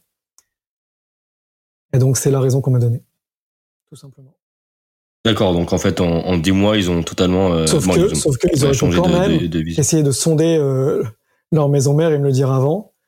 Euh, apparemment, euh, moi, ce qu'on m'a dit, c'est qu'ils se sont battus pour essayer de faire passer le projet quand même, mais que c'était niette de la part de la maison mère. Euh, voilà. Ce qu'on m'a donné. Bah, c'est compliqué, surtout des d'échanger avec des des, des entreprises, enfin des mastodontes comme comme cette entreprise-là. C'est c'est pas c'est pas évident. Donc voilà, bon, ils, t'ont dit non. Toi, à ce moment-là, bon, comment tu sachant que, bah, étant donné que tu étais seul, en fait, hein, c'est c'est fou parce que nous, enfin de mon côté perso, quand on conseille des, des clients dans la session d'entreprise, euh, bah, on, on, leur fait comprendre que que c'est important de s'entourer parce que c'est c'est un gain de temps considérable. Parce que tout le temps que tu perds, justement, que entre guillemets, enfin que tu perds, c'est le temps que tu donnes, que tu accordes à la récolte des informations, leur envoyer les informations, les échanges, les allers-retours entre les différents interlocuteurs, surtout que quand tu parles à une entreprise comme celle-ci, euh, bah, tu as tellement d'interlocuteurs, c'est très complexe, euh, donc tu as dû mettre un, un, temps fou à vouloir les, les satisfaire, surtout que toi, euh, je pense, tu te dis, bon, c'est des audits, on, ça va bien se passer, euh, enfin, tu t'attends pas en général à, à ce qu'il y ait une réponse, euh, un refus, surtout au bout de dix mois. C'est Donc comment comment t'as as pris la, chose et comment surtout t'as as pu rebondir? Alors ce qui est drôle, c'est qu'en fait, euh, ils avaient tellement pris de temps à faire cet audit que j'avais commencé à assurer mes arrières déjà euh, de l'autre côté. C'est-à-dire que malgré l'exclusivité, moi forcément, euh, je rencontre, je, de fait, j'étais en contact avec des installateurs de panneaux solaires, etc. Et ces contacts-là m'ont permis de, de, trouver un partenaire incroyable qui est Eiffage. Donc je commençais à avoir deux acheteurs potentiels aussi. Et Eiffage m'a fait une proposition qui était euh, géniale. Ils étaient prêts à prendre le risque de financer la centrale, donc de la construire avec leurs propres équipes, puisque ils ont leurs propres équipes d'un salon, c'est une énorme boîte de BTP, donc ils ont largement les fonds nécessaires si, si besoin. Et, euh, et donc c'est ça, il me proposait de, de, construire la centrale sur fonds propres, et une fois la centrale branchée au réseau, de, de se faire refinancer par une banque. Et donc là, en dépensant zéro, je devenais propriétaire et exploitant de la centrale photovoltaïque. Donc c'était vraiment incroyable pour moi. Et donc ouais, c'est une proposition ah vraiment folle. Et donc étonnamment, je j'étais presque content et je m'attendais à ce que Son Edison me dise non. Voilà, voilà euh, l'histoire. Mais, mais pour ne rien arranger, parce que euh, dans la vie, euh, quand, quand ça va mal, eh ben on peut, ça peut encore aller plus mal. Le gouvernement, encore une fois, est revenu à la charge et a remis en cause le décret précédent. En tout cas, ils ont fait quelque chose mmh. que moi, je, je considère d'être du, du, digne d'un régime bananier, vraiment un régime politique, tu vois, une république bananière c'est que l'État français a remis en cause les projets avec effet rétroactif. C'est-à-dire que, bien que j'avais des contrats signés avec EDF, avec l'État, quatre ou cinq mmh. autorisations administratives qui duraient 20 ans, euh, etc., et eh ben l'État, du jour au lendemain, il vient et te dit ah ben non, les contrats sont plus valides et les projets vont être annulés. Mais tu vois, c'est ça, c'est, je trouve ça mais mais incroyable. Mais comment ils ont justifié de, un tel revirement et surtout pour des euh, pour un, pour un sujet aussi, euh, aussi important. Bah, ils ont justifié ça par le fait que euh, ça coûtait trop cher à la collectivité. Voilà, et en fait, et, ils ont justifié ça aussi par le fait que les Chinois étaient devenus euh, des énormes producteurs de panneaux solaires et donc avaient fait chuter les prix des panneaux solaires. Et donc, il n'était plus justifié de donner autant d'argent aux producteurs photovoltaïques mmh. à ce moment-là. Parce que la centrale coûtait moins cher à, à, à être montée. Par exemple, quand j'ai dit que la centrale coûtait entre 4 et 5 millions d'euros à être montée en 2006, 2000, enfin non, en 2000, euh, ouais, vers 2008, 2009, c'était devenu 3-4 euh, millions d'euros, voire moins. Ouais, 2-3 millions d'euros pour la montée en 2011, ah oui, 2010-2011. Donc voilà, c'est comme ça qu'ils justifié ça. Donc ils auraient dû faire ça beaucoup plus intelligemment, mais c'est bon, voilà, ça s'est pas fait comme ça. Et euh, c'est comme ça qu'ils ont justifié ça. Et donc. D'accord, donc à ce moment-là, bah, le projet de. Eh ben, j'écris à à tous les députés tu vois, de, mmh. pour lesquels je trouvais des emails, etc. Euh, j'ai écrit des emails à tous les députés. J'ai expliqué la situation, comme quoi euh, un entrepreneur de 26 ans qui a vraiment envie de changer le monde, d'améliorer les choses en France, euh, qui veut créer des emplois, qui veut, tu vois, tout ça, euh, il se fait, euh, il se fait écraser par le système et par des décisions comme ça, et qu'il faut, et qu'il n'est pas normal de remettre en cause des choses de manière rétroactive, que, que ça n'existe pas, on peut pas faire ça. Et qu'au moins il laissait terminer les centrales photovoltaïques qui, qui avaient déjà mmh. des autorisations. Alors j'ai reçu une dizaine de réponses, très gentilles, vraiment compréhensives. Et euh, certains députés ont même écrit à Christine Lagarde, qui était ministre de l'économie, à Nathalie Kosciusko-Morizet, qui était ministre de je sais plus quoi, et euh, je crois un autre un autre ministre. Je sais plus. J'ai eu j'ai eu des réponses de ces ministres-là euh, aussi directement. On a fait des manifestations qui n'ont rien donné, enfin qui n'ont rien donné. Et bon, tout ça a fait que au final ils ont laissé euh, au lieu de trois mois, ils ont laissé neuf mois pour euh, finaliser la centrale photovoltaïque. Donc d'un projet qui n'était plus vendable. Une fois que Sun Edison m'avait dit non, c'est-à-dire j'étais vraiment mort, perdu. Il restait neuf mois pour faire pour euh, pour refaire un audit, revendre la centrale photovoltaïque, la, la construire et l'installer. Ce qui a été très chaud. Ouais. Bien sûr, en si peu de temps. Donc voilà les conditions dans lesquelles j'étais à ce moment-là. Donc euh, et c'est là où tout s'est retourné. Encore pour ne rien arranger, à force de ramer pour trouver des, des acheteurs potentiels, je finis par tomber sur une entreprise qui connaissait une autre entreprise, qui connaissait le propriétaire du bâtiment. Et quand le propriétaire du bâtiment a entendu la valeur de la centrale photovoltaïque, c'est lui-même qui a commencé à me mettre des bâtons dans les roues. Donc tu vois, je parlais du, c'est-à-dire, je parlais d'un du contrat que j'avais avec le propriétaire du bâtiment, contrat de location de la toiture, un bail à construction. En fait, Mhm. ce bail à construction était signé devant notaire, mais c'était une promesse de bail. Et une fois qu'on avait toutes les démarches administratives, toutes les études techniques et tous les financements, une fois que le dossier était totalement finalisé, il fallait retourner devant le notaire pour éviter de prendre des risques, mais euh, uniquement une fois que Mhm. tout était fini, aller devant le notaire pour dire je fais passer la promesse en un contrat définitif. Et ben là, le propriétaire n'a pas voulu signer ce contrat-là. Alors qu'il avait l'obligation légale. Et- et, euh, Moi, j'étais chez le a- notaire le jour de la signature, envoyé des recommandés, etc. J'étais chez le notaire, donc l'autre notaire hein, de la partie adverse, le jour de la signature, Ouais, ouais. et je dis je ne bougerai pas tant que ça ne ça sera pas signé. Il m'a viré manu militari de son bureau. Ouais.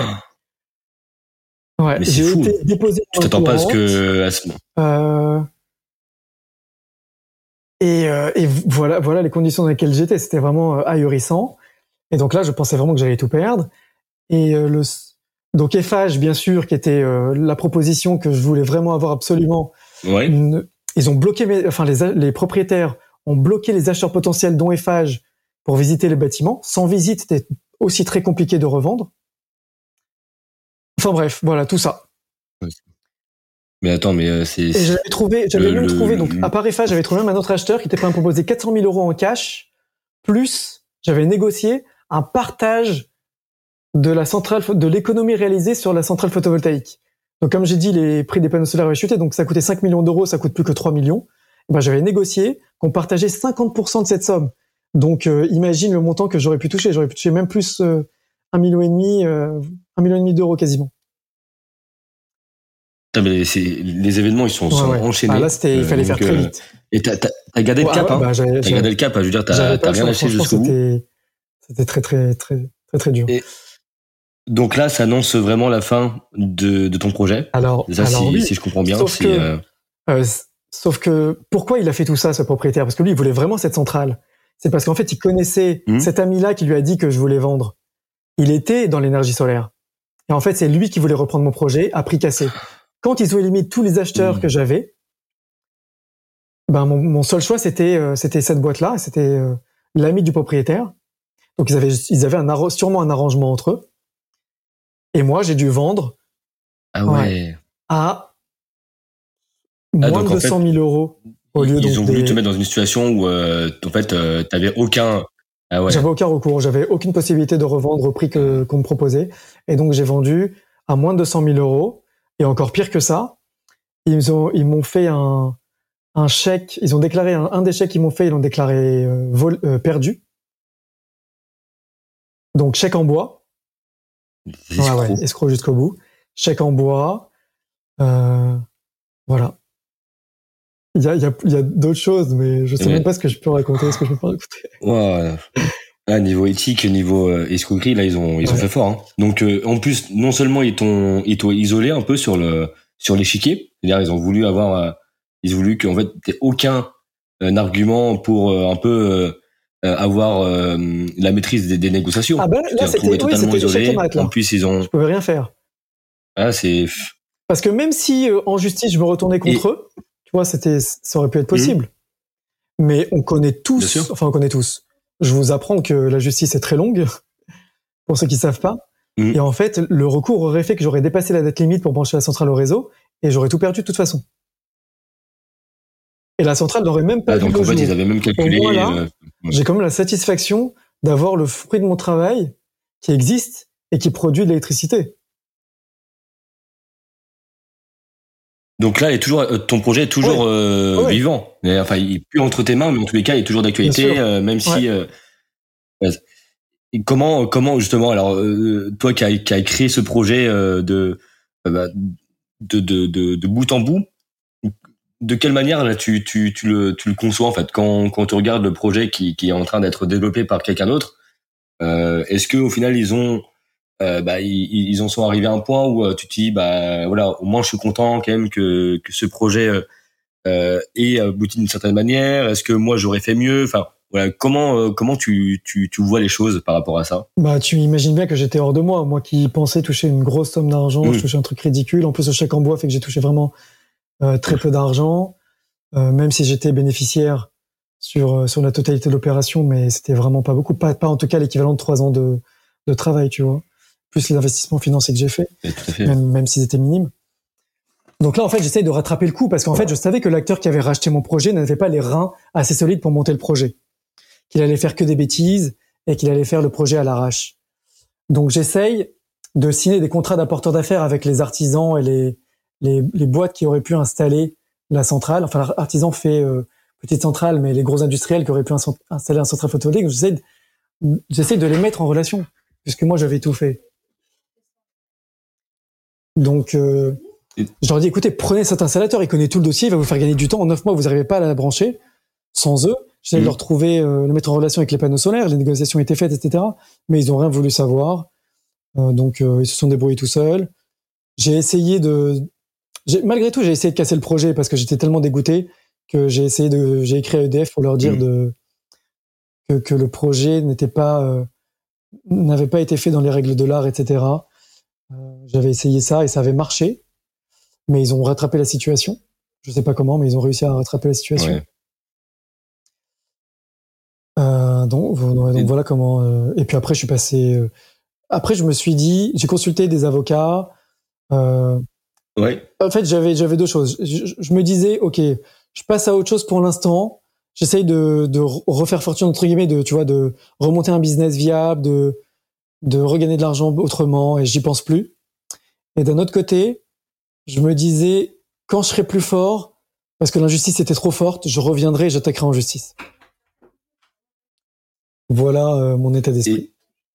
Ouais, parce que quand, en fait, quand on t'entend, on te dit, ouais, t'as reçu, non seulement, bon, euh, ils t'ont fait des crasses, mais surtout, et ils t'ont quand même, euh, légalement, c'est, t'es dans ton droit, justement, de les attaquer en justice, surtout avec le chèque en bois, donc, tu pouvais rien faire. Enfin, je veux dire, bon, mais ça aurait pris, effectivement, tu l'as dit, hein, la justice, ça prend du temps. Je pense que quand on est, entrepreneur comme toi, le, le, la vision du temps, c'est important, donc, j'imagine que tu n'avais pas aussi envie de, euh, de perdre ce temps-là. Enfin, pourquoi t'as, au final, t'as même pas euh, tenté de, de de recours, même pour le chèque en bois, simplement, même si c'est, même si tu t'en fous parce que ce qui comptait pour toi à ce moment-là, c'est, c'est, c'est ton projet, mais euh, pourquoi t'as même pas, voilà, essayé de, de, de, de, faire quelque chose pour au moins de, de les faire tomber, enfin, je, sais pas. comment... Oui, non, j'ai, essayé.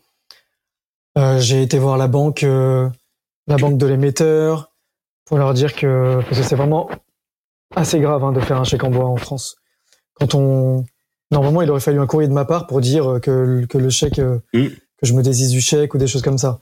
Il a réussi à obtenir ça de sa banque sans, sans courrier de ma part. Donc, euh, j'ai contacté sa banque pour dire que, que le chèque, je l'avais entre les mains, qu'il n'est pas perdu, que c'est une transaction. Euh, j'ai porté plainte. J'ai porté plainte pour pour chèque, enfin, j'ai porté plainte pour euh, escroquerie. C'est faux et, euh, faux et abus de... Non, escroquerie. Euh, escroquerie, j'ai porté plainte pour... Euh, ah, escroquerie, ouais. Pour escroquerie en bande organisée et, escroquement organisé, ça a rien donné. Voilà. Et, et là, alors. Ah, comment ils ont. J'ai reçu, ouais, je le, je le dis dans le teaser de mon de LinkedIn, mais j'ai eu trois lettres anonymes durant durant ces mmh. années. Donc après avoir vendu la centrale photovoltaïque, trois lettres anonymes qui me donnaient des conseils, qui me disaient où en était le, le projet, qu'est-ce qui se passait, etc. Comment essayer de réparer mon préjudice. Et c'était des, personnes, tu penses, qui étaient euh, parce que bon, elles sont anonymes, mais est-ce que tu, c'est des personnes qui étaient au sein même de euh, de de, bah, de, de, ce nouveau projet en fait. Hein, T'as as pu savoir qui étaient non, ces, Non, j'ai pas pu savoir et elles m'ont dit de pas pas les mentionner. Donc là, je le fais, tu vois. Euh. Ouais, bien sûr. Mais euh, je, je sais pas du tout qui, qui c'est. C'est des gens qui me connaissent et qui les, qui les connaissent. J'ai pas du tout mm. réussi à déterminer qui ils étaient. Euh, j'ai longtemps cherché dans ma tête, mais je j'ai ouais, aucune, bah, aucune certitude. Euh, ils m'ont donné des bonnes informations. Euh, c'est tout. C'est tout ce que je peux dire à ce sujet. Tu pu en faire quelque chose? Euh, Après ce qui s'est passé, c'est quasiment à la limite de la date à laquelle j'avais le droit de, de, de, faire une action contre eux en justice, eh bien, c'est c'est eux qui m'ont attaqué en premier. En fait, c'est ça qui est drôle, c'est que c'est que c'est pas moi qui ai attaqué, mais je me suis fait attaquer en premier. Alors par qui? Mais attends, Je me suis fait attaquer, comme j'ai expliqué, donc quand j'ai développé la centrale photovoltaïque, il fallait prendre un bureau d'études structure pour vérifier que le bâtiment n'allait pas s'écrouler si on mettait les panneaux solaires dessus. Et ce bureau d'études coûtait 20 000 euros. Comme je l'ai dit aussi, euh, j'ai pas avancé cet argent. Le, fournisseur, donc le bureau d'études, m'a fait crédit sur les 20 000 euros et euh, il était prévu que je les paye une fois que j'encaisse mon argent. Ce que j'avais négocié avec l'acheteur, malgré tout, c'est que lui, il s'engage au moins à payer ma dette. C'est-à-dire que voilà, j'acceptais de vendre, euh, euh j'acceptais de lui vendre malgré moi, mais au moins ma dette de 20 000 euros, bah, il la prend à sa charge. Ça, c'était dans le contrat, heureusement, c'était okay. dans le contrat, donc euh, ça, c'était bien fait mais il a pas payé parce qu'il a vraiment planté tout le monde. Donc il a pas payé cette facture et donc ils m'ont attaqué moi. Moi, je me suis avec l'aide d'un juriste. Au début, j'ai répondu seul. Pareil, j'étais en justice tout seul au début. Heureusement, j'ai une amie juriste qui m'a aidé, qui m'a dit non non, c'est pas du tout comme ça qu'on fait. Il y a une forme euh, quand même pour répondre. Donc elle m'a aidé là-dessus. C'est moi qui me présentais au tribunal et euh, et moi j'ai mis en cause l'entreprise avec qui j'avais le contrat signé. Donc j'ai démontré cette facture, même si elle était à mon, au nom de ma société, elle était à mon nom, euh, c'était pas moi qui la devais, et j'ai gagné. Ah, t'as, gagné. quand même gagné. j'ai ah, gagné. Donc, j'avais demandé 4000 euh, euros de dommages intérêts, j'ai gagné. Ça m'a donné confiance. Et ce qui est extraordinaire, c'est que non seulement j'ai gagné, mais que l'huissier a fait une erreur en saisissant la somme. Il a saisi 30 000 euros, c'est-à-dire les 20 000 euros, ouais, les 20 000 euros de la facture, mes 4 000 euros, plus, plus 24, 5, 6, 7, 3000 euros, dont l'autre, que l'autre devait payer aussi en dommages et intérêts. Donc, euh, ouais, 27 000, euh, quelque chose. Chose comme ça. Et donc, tu as une somme que tu as, que as perçue, même si c'était une erreur euh, de l'huissier, c'est ça? Alors que c'était une erreur de l'huissier. Ah ouais, très bien. Mais je pense que tu t'es content, surtout Harold, parce que en fait, tu t'es senti écouté à ce moment-là. Au-delà de, je pense, écouté par la justice, de, des montants? Ouais, enfin, je sais pas. Est-ce que parce que t'as, non, parce que moi, pour moi, ça me, de retrouver ta confiance. semblait hyper juste parce que c'était pas moi qui, enfin, c'était bien écrit, bien, c'était bien net que la facture était pas de mon fait, que c'était à lui de la payer. Ce qui était compliqué, c'est comme il était en train de planter tout le monde, c'était pas si facile de saisir la somme. Les comptes bancaires de cette société étaient à zéro. Il a fallu que je saisisse EDF directement par saisie attribution. Ah ouais. Et c'est EDF qui m'a fait le chèque directement. voilà. Ouais, jusqu'au bout. Mais j'ai eu la chance de toucher cet argent parce que, comme j'ai dit, ils ont planté pour 8 millions d'euros euh, de somme. Donc, euh, ils auraient très bien pu me planter sur cette somme-là. J'aurais pu ne pas toucher cette somme. Et ça aurait été encore plus difficile après. Euh.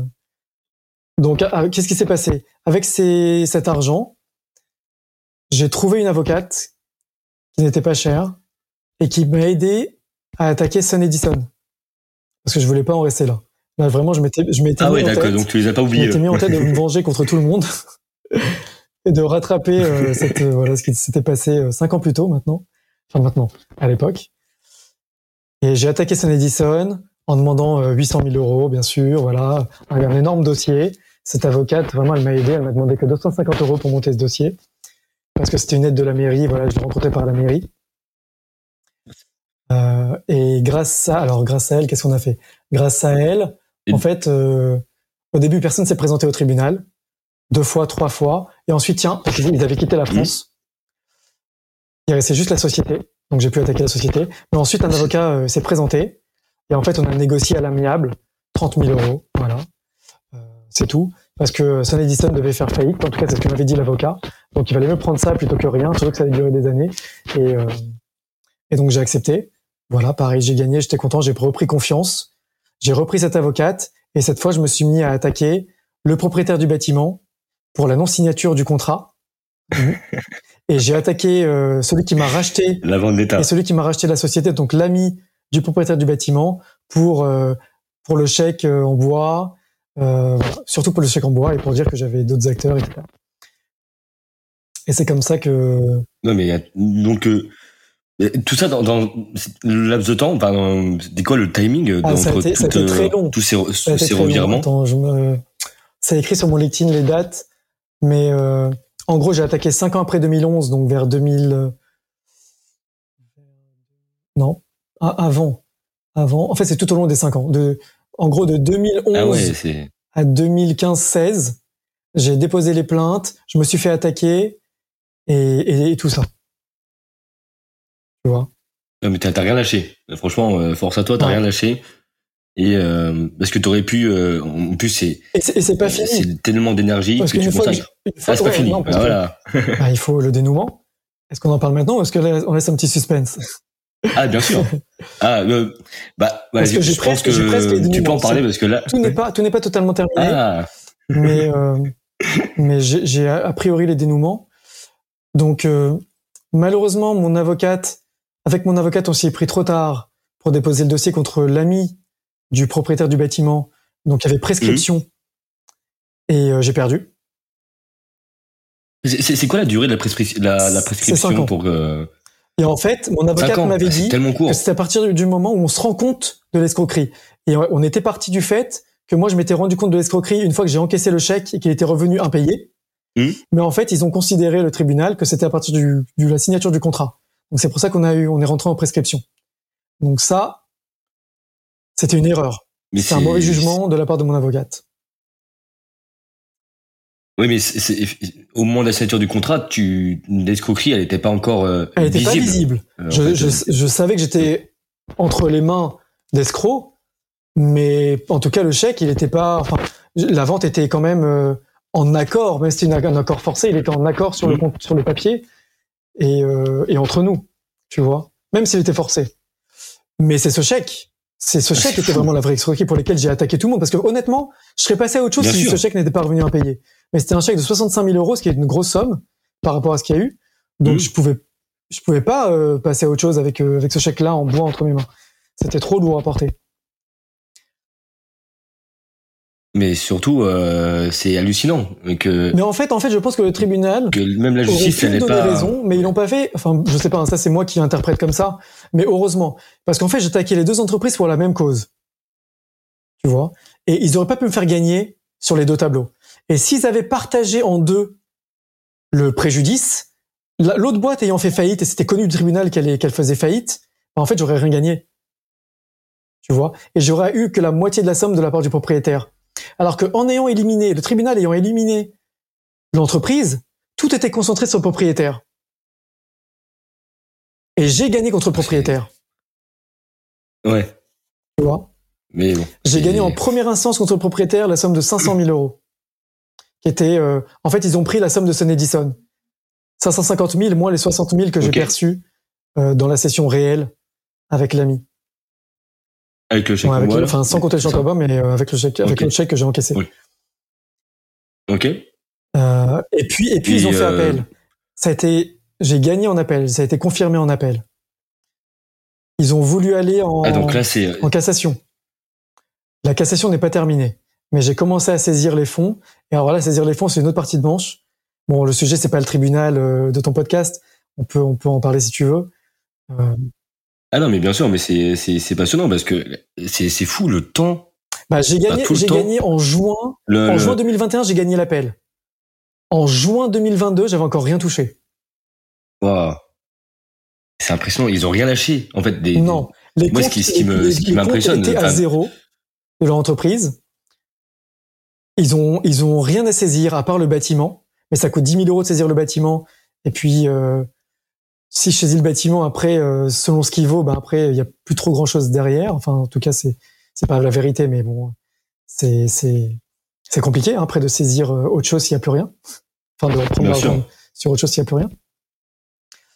Et donc en fait, la stratégie c'était de saisir, étant donné qu'ils ont quand même un locataire sur le toit qui est la centrale photovoltaïque. Hmm. En fait, c'est de saisir les loyers versés par le, le nouveau locataire sur le toit. Ouais, une chose importante quand même que j'ai oublié de préciser, c'est que j'avais, j'étais accompagné lors de la session de l'entreprise par un avocat que j'ai dû prendre en catastrophe, bien sûr, parce que le timing était trop serré entre euh, la signature euh, normalement du contrat de bail mmh. et, euh, et la, enfin, cette date limite de prescription, euh, pas, pas des procès, mais la date limite du contrat, de la promesse de bail à construction amphithéotique. Euh, c'est que c'est que j'ai pris un avocat, mais qui connaissait la partie adverse. Et là, c'était le drame. Ah ouais. comment tu l'as su ayant été accompagné, je l'ai su, euh, je l'ai su au moment au moment de la session, parce qu'il se connaissait. En fait, euh, l'avocat m'a dit que euh, qu'il connaissait le père de de celui qui m'a racheté l'entreprise, parce que c'est un grand avocat aussi, qu'il se connaissait bien, qu'il avait vu l'autre l'acheteur grandir, etc. Donc sur sur le moment même. Donc c'était trop tard, et je pouvais rien faire. C'était c'était tu vois, le timing était trop juste. Euh. Mais comment t'es tombé sur, sur cet euh, avocat de de, de base? Bah, Il m'a il m'a été présenté par mon oncle qui est expert comptable et jamais on n'aurait pu penser, tu vois. Euh, il, fallait me sauver. Donc au dernier moment, mon oncle il me dit écoute pour sauver ton projet, euh, en face de toi tu as des gens, c'est des requins. Il faut il faut absolument que tu prennes un avocat pour te défendre. Donc ça s'est fait vraiment en catastrophe. C'est fou, même même je, ton, à ce, ce, ce ouais, C'est pour ça que j'étais vraiment cerné de tous les côtés, je pouvais rien faire. Et donc pour revenir à, à la procédure mmh. euh, et où j'en suis, donc comme je disais, euh, un an et j'ai rien touché. Oui, donc la solution c'était de louer. Et ce que j'ai pas précisé non plus, c'est que donc le l'acheteur de la centrale photovoltaïque de l'époque. Ouais. Donc comme je l'ai dit, ils ont ils ont déposé le bilan avec 8 millions de passifs. Donc la centrale photovoltaïque est passée entre les mains d'un acheteur au tribunal, à la barre du tribunal de commerce, qui a racheté la centrale pour 2 millions d'euros. Ok, bah ouais. Ça, ça m'avait été dit justement par les lettres anonymes. Et donc on me disait euh, de contacter cet acheteur, ce que j'ai fait mais ça n'a rien donné. Et lui-même me conseille d'aller au tribunal pour euh, faire valoir mes droits, etc. Et donc ce qui s'est passé d'incroyable, c'est, euh, je le rappelle, le loyer était de 10 000 euros par an mmh. pour le propriétaire. Il a réussi à obtenir du nouvel hacker de la centrale 125 000 euros par an. Donc il est passé de 10 000 à 125 000 euros de loyer, plus une indemnité de presque, je crois, 1 million d'euros pour reconstruire la pour euh, reconstruire la toiture et les malfaçons qu'il y a eu de la part du premier, puisqu'il a mal fabriqué, comme je l'avais prévu, la centrale photovoltaïque. L'installateur qu'il a pris a fait faillite également et a mal installé. Ça, c'était prévisible aussi. Euh, et il a obtenu euh, 400 000 euros d'indemnité, euh, ou plus 400 000 encore. Enfin bref, voilà, c'est vraiment des gros montants qu'il n'aurait pas dû percevoir et qu'il a obtenu parce qu'il a été malhonnête. L'affaire du siècle pour lui. Ce qui est incroyable, c'est que bien que la justice a euh, m'a donné raison, bien que la justice m'ait donné raison, malgré tout, elle n'a pas réparé l'entier préjudice puisque le truand malhonnête sort gagnant. Moi, en tout cas, c'est comme ça que je vois les choses. le mec a escroqué quelqu'un, a été malhonnête, et malgré tout, il ressort gagnant par la justice puisque la somme pour laquelle il doit même déniser n'est que, entre guillemets, de 500 et 1000 euros, alors que mon préjudice était plus important et que euh, lui, il a gagné beaucoup plus. Voilà. Donc c'est sur cette base-là qu'au final, euh, il s'en sort gagnant, en fait. C'est, c'est fou. C'est parce que, ouais, c'est parce que ils ont, ils ont un loyer bien plus important. Et c'est grâce aussi à ça que moi, je peux saisir euh, l'argent plus facilement.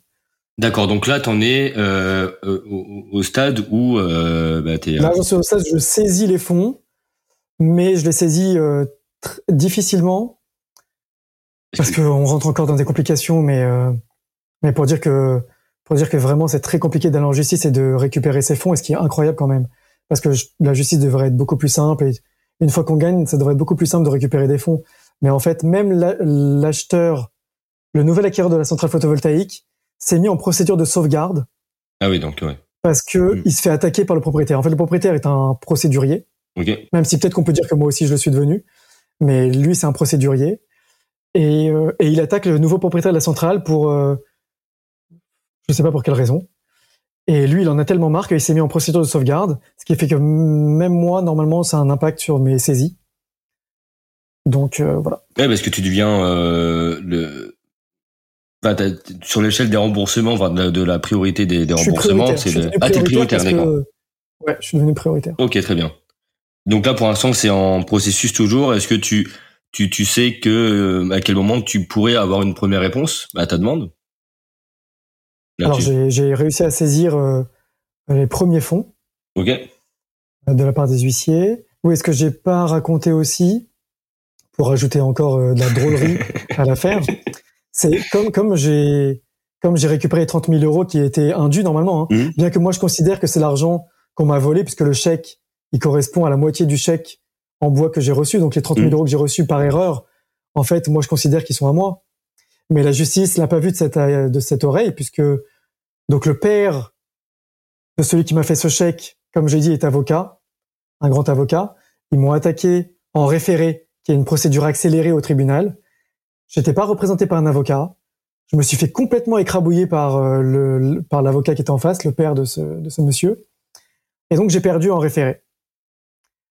Mais c'est et, euh, et on m'a condamné, comme je voulais pas payer cette dette, on m'a condamné en liquidation judiciaire moi aussi. Ma société était condamnée en liquidation judiciaire.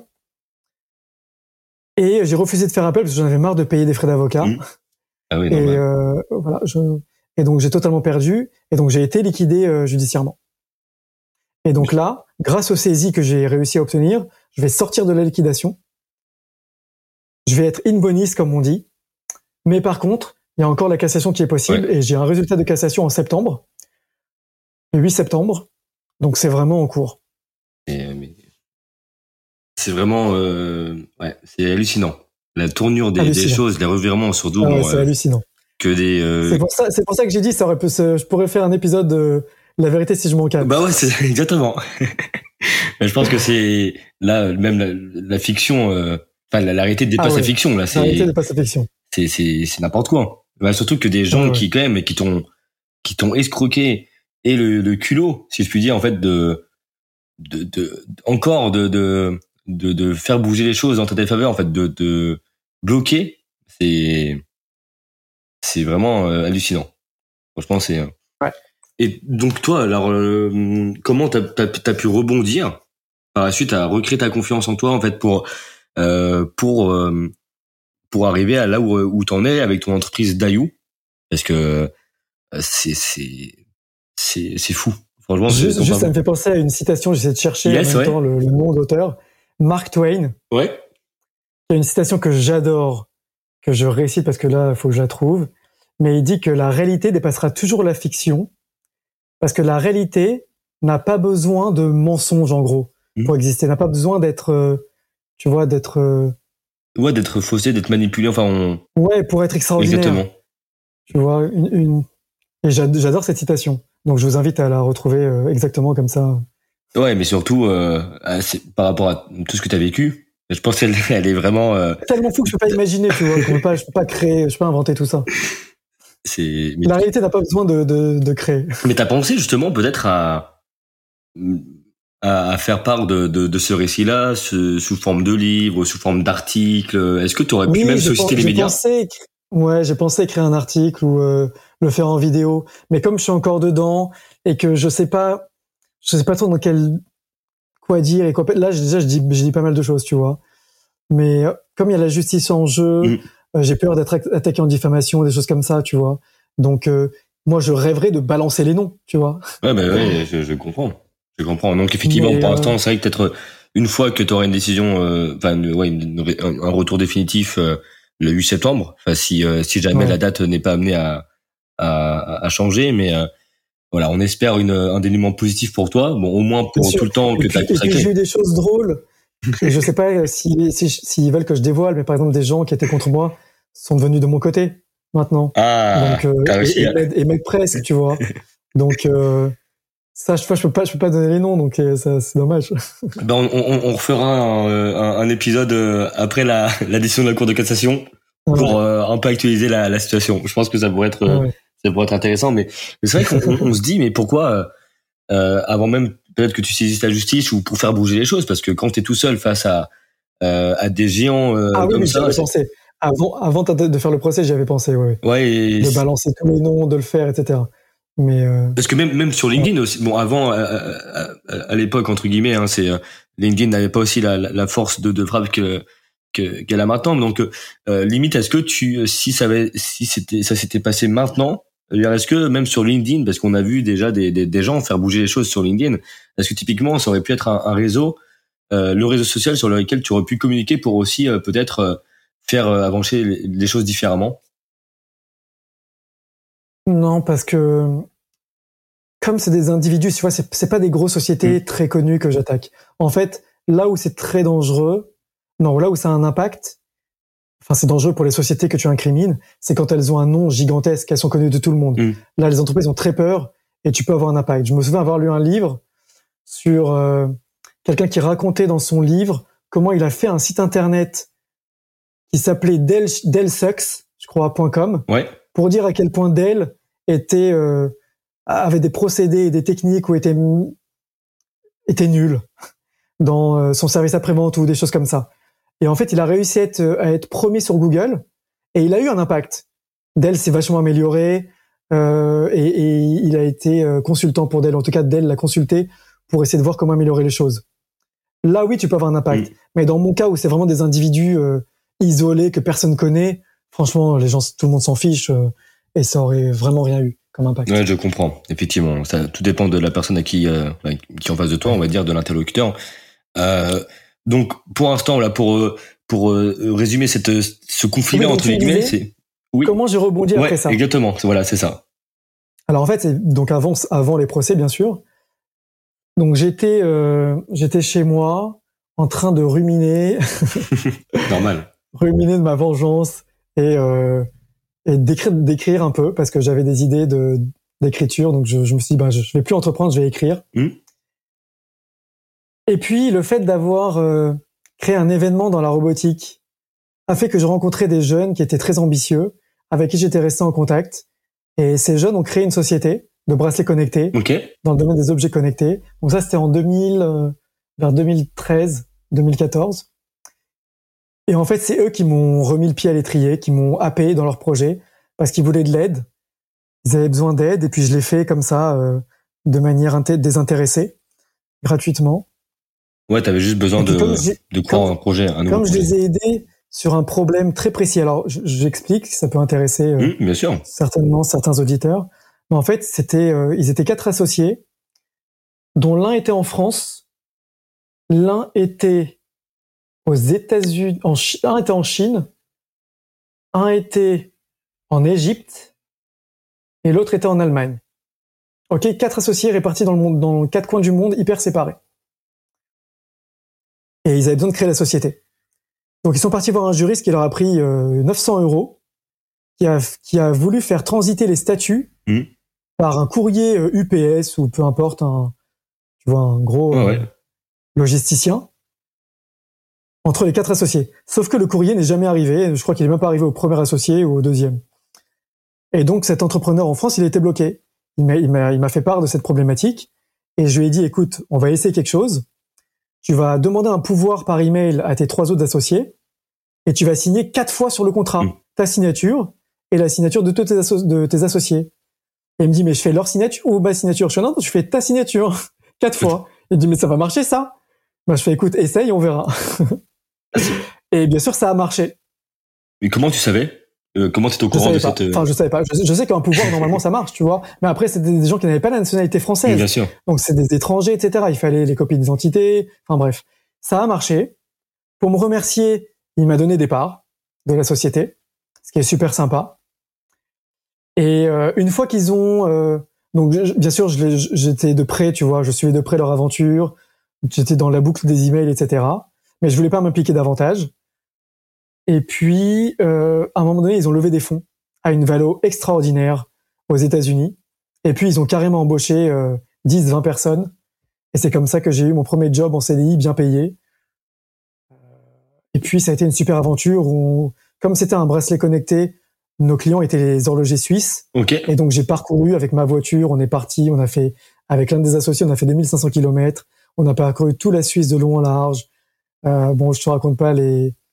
Et... tu parles justement euh, d'anecdotes folles. ouais. Mais euh, voilà, c'était c'était sympa.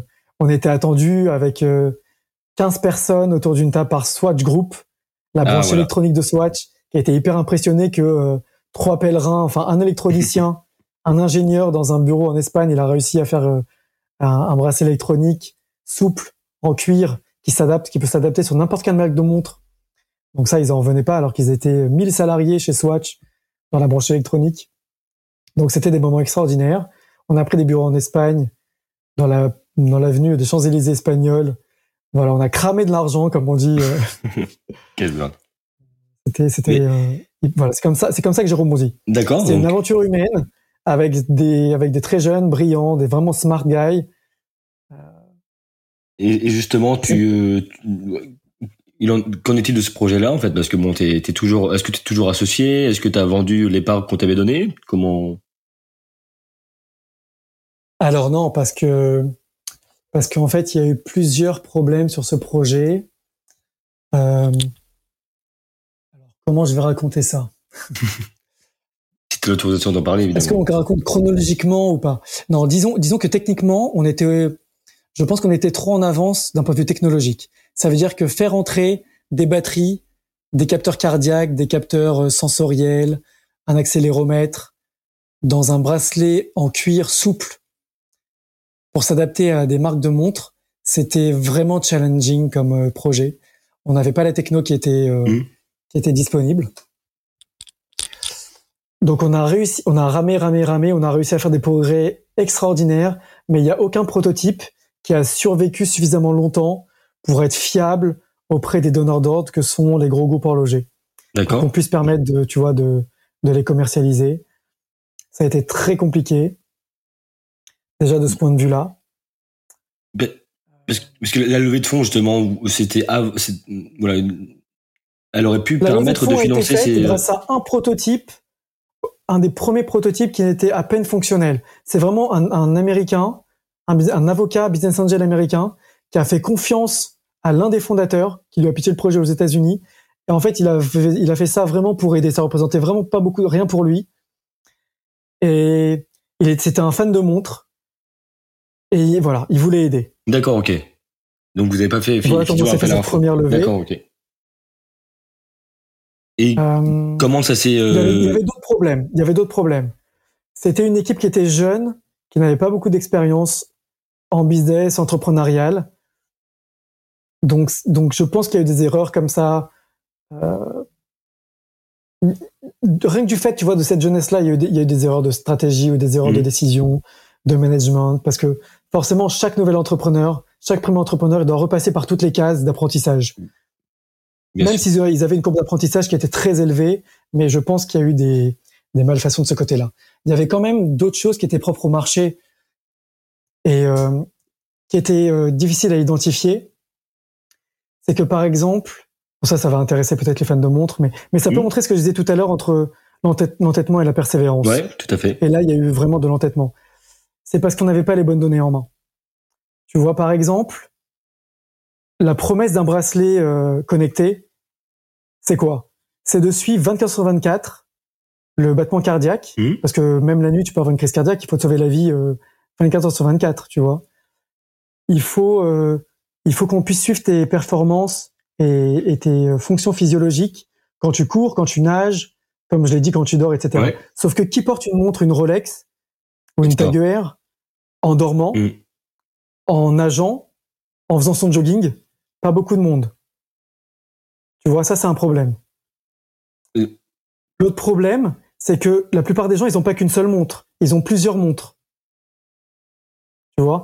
Et en fait, soit la personne achetait un bracelet par montre parce qu'il fallait les adapter à chaque fois à chaque montre, Mmh. soit il changeait le bracelet tous les matins. tu vois, t'imagines? Changer ton bracelet toi-même, c'est un nightmare, c'est vraiment un cauchemar. Pour ceux qui ont essayé, c'est quasiment impossible. Et, euh, et donc ça, c'est des choses que, pour ne pas me flatter, mais moi j'avais identifié ces problèmes-là. Le problème, c'est que ils étaient pris dans le tourbillon de Swatch et des grosses marques, tu vois, qu'on arrive, Ouais. qu'on a réussi à intéresser. Parce que Swatch, c'était moi qui l'avais trouvé. Moi, j'avais négocié un contrat qui était en or, qui était que j'avais 10% de commission sur les ventes qu'on faisait chez Swatch. Et donc, j'ai réussi à trouver le contact et à, et à, à nouer le contact avec Swatch. Et quand j'ai eu Swatch, ça y est. Je pense qu'on a pété les plombs. Ouais, en fait, vous... Et on était, et, et voilà, les fondateurs n'ont plus été capables d'écouter un discours où on leur disait qu'il y avait des problèmes sur leur projet. Et en tout cas, même s'ils l'écoutaient, euh, il fallait trouver des solutions et on espérait trouver des solutions. d'accord, parce Mais euh, vous voilà. auriez pu, en fait... ces choses-là ont fait qu'au final, on a, on, on est passé d'un, de la persévérance à l'entêtement. Et en fait, l'histoire s'est arrêtée avec, euh, avec euh, une liquidation judiciaire pareille, des, des grosses dettes, etc. D'accord, mais vous, vous auriez... Vous, euh, quel pivot Et vous auriez fait, pu donner fait, à la pour boîte, quand en même fait mettre une note positive, c'est qu'on a conservé des brevets et il n'est pas dit qu'on relance le projet parce qu'aujourd'hui encore, ça n'existe pas vraiment sur le marché, bien qu'il y ait Mm. des tentatives au même moment où on le faisait, mais il n'y a rien qui est vraiment euh, seamlessly integrated. Donc, si vraiment la technologie le permet et que c'est vraiment transparent et qu'on résout tous les problèmes, je pense qu'il y a un intérêt à ce que les, les montres classiques deviennent des Apple Watch, en gros. Ouais, Voilà. ouais, c'est ça, en fait. C'est, euh, toi, tu, tu pourrais euh, donner une autre euh, une vision peut-être à ce projet-là, en fait, euh, peut-être de changer de, de typologie de clientèle, peut-être t'adresser à d'autres marchés que qui sont inexistants, même existants, mais en tous les cas, peut-être là, c'était une stratégie en fait de, de- c'était le tout le business model à revoir. Je pense que c'était euh, euh, effectivement Bah, Comme- Oui, là, c'était vraiment du pur B2B. Hmm. Euh, Oui, les autres business models, franchement, on a réfléchi, réfléchi à plein de choses. hein. On avait des contacts chez AXA, ouais, des, des contacts assez haut placés chez AXA euh, pour euh, le health insurance, euh, l'assurance santé. Donc, Hmm. il y, a, y a, on avait une vision sur la santé. On avait contacté, on avait des contacts partout, tu sais, aux États-Unis, enfin partout, dans, dans plein de pays. Donc, on avait essayé de contacter le laboratoire de Stanford sur comment on allait récolter les données de plein d'individus pour essayer de distribuer un peu la avait, j'avais déjà moi travaillé avant de rejoindre Maintool sur une idée de montre comme ça qui prendrait la glycémie des gens ou, euh, ou la santé des gens. Donc, euh, donc ça nous parlait, tu vois. donc là c'est pas mort. Euh, tu peux, euh, c'est c'est pas Ah, dit pour que l'instant- pour l'instant, pour l'instant, on va dire que c'est mort, mais Ouais. on, a, on a quand même un brevet qu'on qu'on es- qu'on espère euh, ressortir. Bah, bah, je, je l'espère pour toi, enfin on l'espère pour toi, pour euh, toutes les personnes qui nous écoutent. après, c'est pas moi, hein, c'est plus les, les vrais fondateurs. Moi, oui, oui, tout à fait, hein, mais euh, euh, tu, tu as participé à ce projet-là, donc J'ai un je pense intérêt que à ce que un intérêt à ce que ça se fasse, oui, ne Ouais. serait-ce que pour l'aventure qu'on a sûr. vécu et, et pour Dayu, parce que un, un des un des pendants de Dayu, c'est aussi les data les data de santé. Donc oui, Bah, bah, justement, est-ce que tu peux nous parler de Dayou? Voilà, ta, ta Ouais. dernière pépite à ce jour. Donc. Dayu, l'idée est venue, pareil, par une connexion entre deux idées qui n'ont rien à voir, qui étaient euh, les données de notre ADN Mhm. et les crypto-monnaies. À un moment, ça a fait tilt dans ma tête, et je me suis dit que si on pouvait comme ça créer de l'argent ex nihilo euh, avec les données de notre ADN, ça serait génial, tout simplement. Ah, donc. Et donc j'ai commencé à, à réfléchir comment attaquer ce marché-là. Mhm. Et, euh, et puis j'ai j'ai trouvé un partenaire pour proposer des tests ADN. Donc l'idée c'est de proposer des tests ADN, ensuite des tests de microbiome et d'autres tests biologiques qui permettraient à des individus d'être producteurs de leurs propres données. Donc en analysant ça, on leur donne une information déjà sur eux, sur quelle est euh, quelle est la proportion et quelle est euh, le, ouais, le- la proportion de leur microbiome, quel est leur ADN, tu vois? On croit de Euh, comprendre euh, d'où on vient en fait. C'est ça concrètement? Alors euh, on peut donner plein d'informations. L'ADN, on peut te dire quelles sont tes origines ethniques, hmm quels sont les médicaments que tu pourrais prendre sans avoir d'effets secondaires, euh, quel est ton physique, mais ça on le connaît parce que parce qu'on a ta photo, enfin on a ta photo, tu connais ton visage dans le miroir, mais c'est quelque chose qu'on peut trouver par l'ADN normalement. Enfin bref, un tas d'informations comme ça. Mais en fait, l'intérêt de ce projet, c'est qu'on on connaît que 10% en gros du rôle de nos gènes. Et donc tout l'intérêt de ce projet, c'est que si beaucoup beaucoup de gens font ce test, avec l'accumulation des données et euh, l'étude de chercheurs et l'utilisation de logiciels et d'intelligence artificielle, on pourra au fur et à mesure combler les cases, faire des corrélations et comprendre le rôle des gènes. Si on comprend le rôle des gènes, on peut beaucoup mieux savoir de quelle protéine notre corps aurait mmh. besoin, s'il fait défaut de protéines, euh, quelle molécule il aurait besoin, comment le corps se comporterait euh, en cas de, de, de, de s'il peut développer une maladie, comment il se comporterait en cas d'ingestion d'un médicament, enfin un tas de choses qu'on n'imagine encore même pas. Et c'est toutes ces questions auxquelles j'ai envie de répondre et ces enjeux auxquels j'ai envie de participer.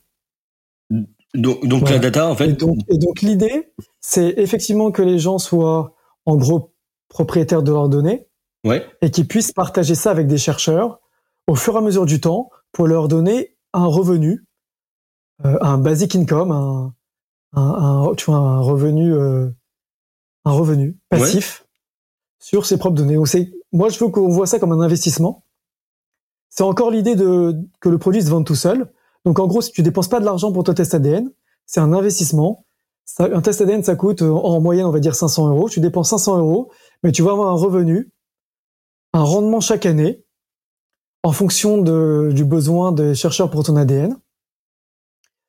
Alors, il m'est impossible de déterminer combien ça pourrait rapporter aujourd'hui, mais euh, ne serait-ce que si ça peut rapporter, je sais pas, 50 euh, euros par an, 30 euros par an, et qu'on fasse avancer la recherche médicale, bah, ça serait, euh, ça serait génial et gagnant.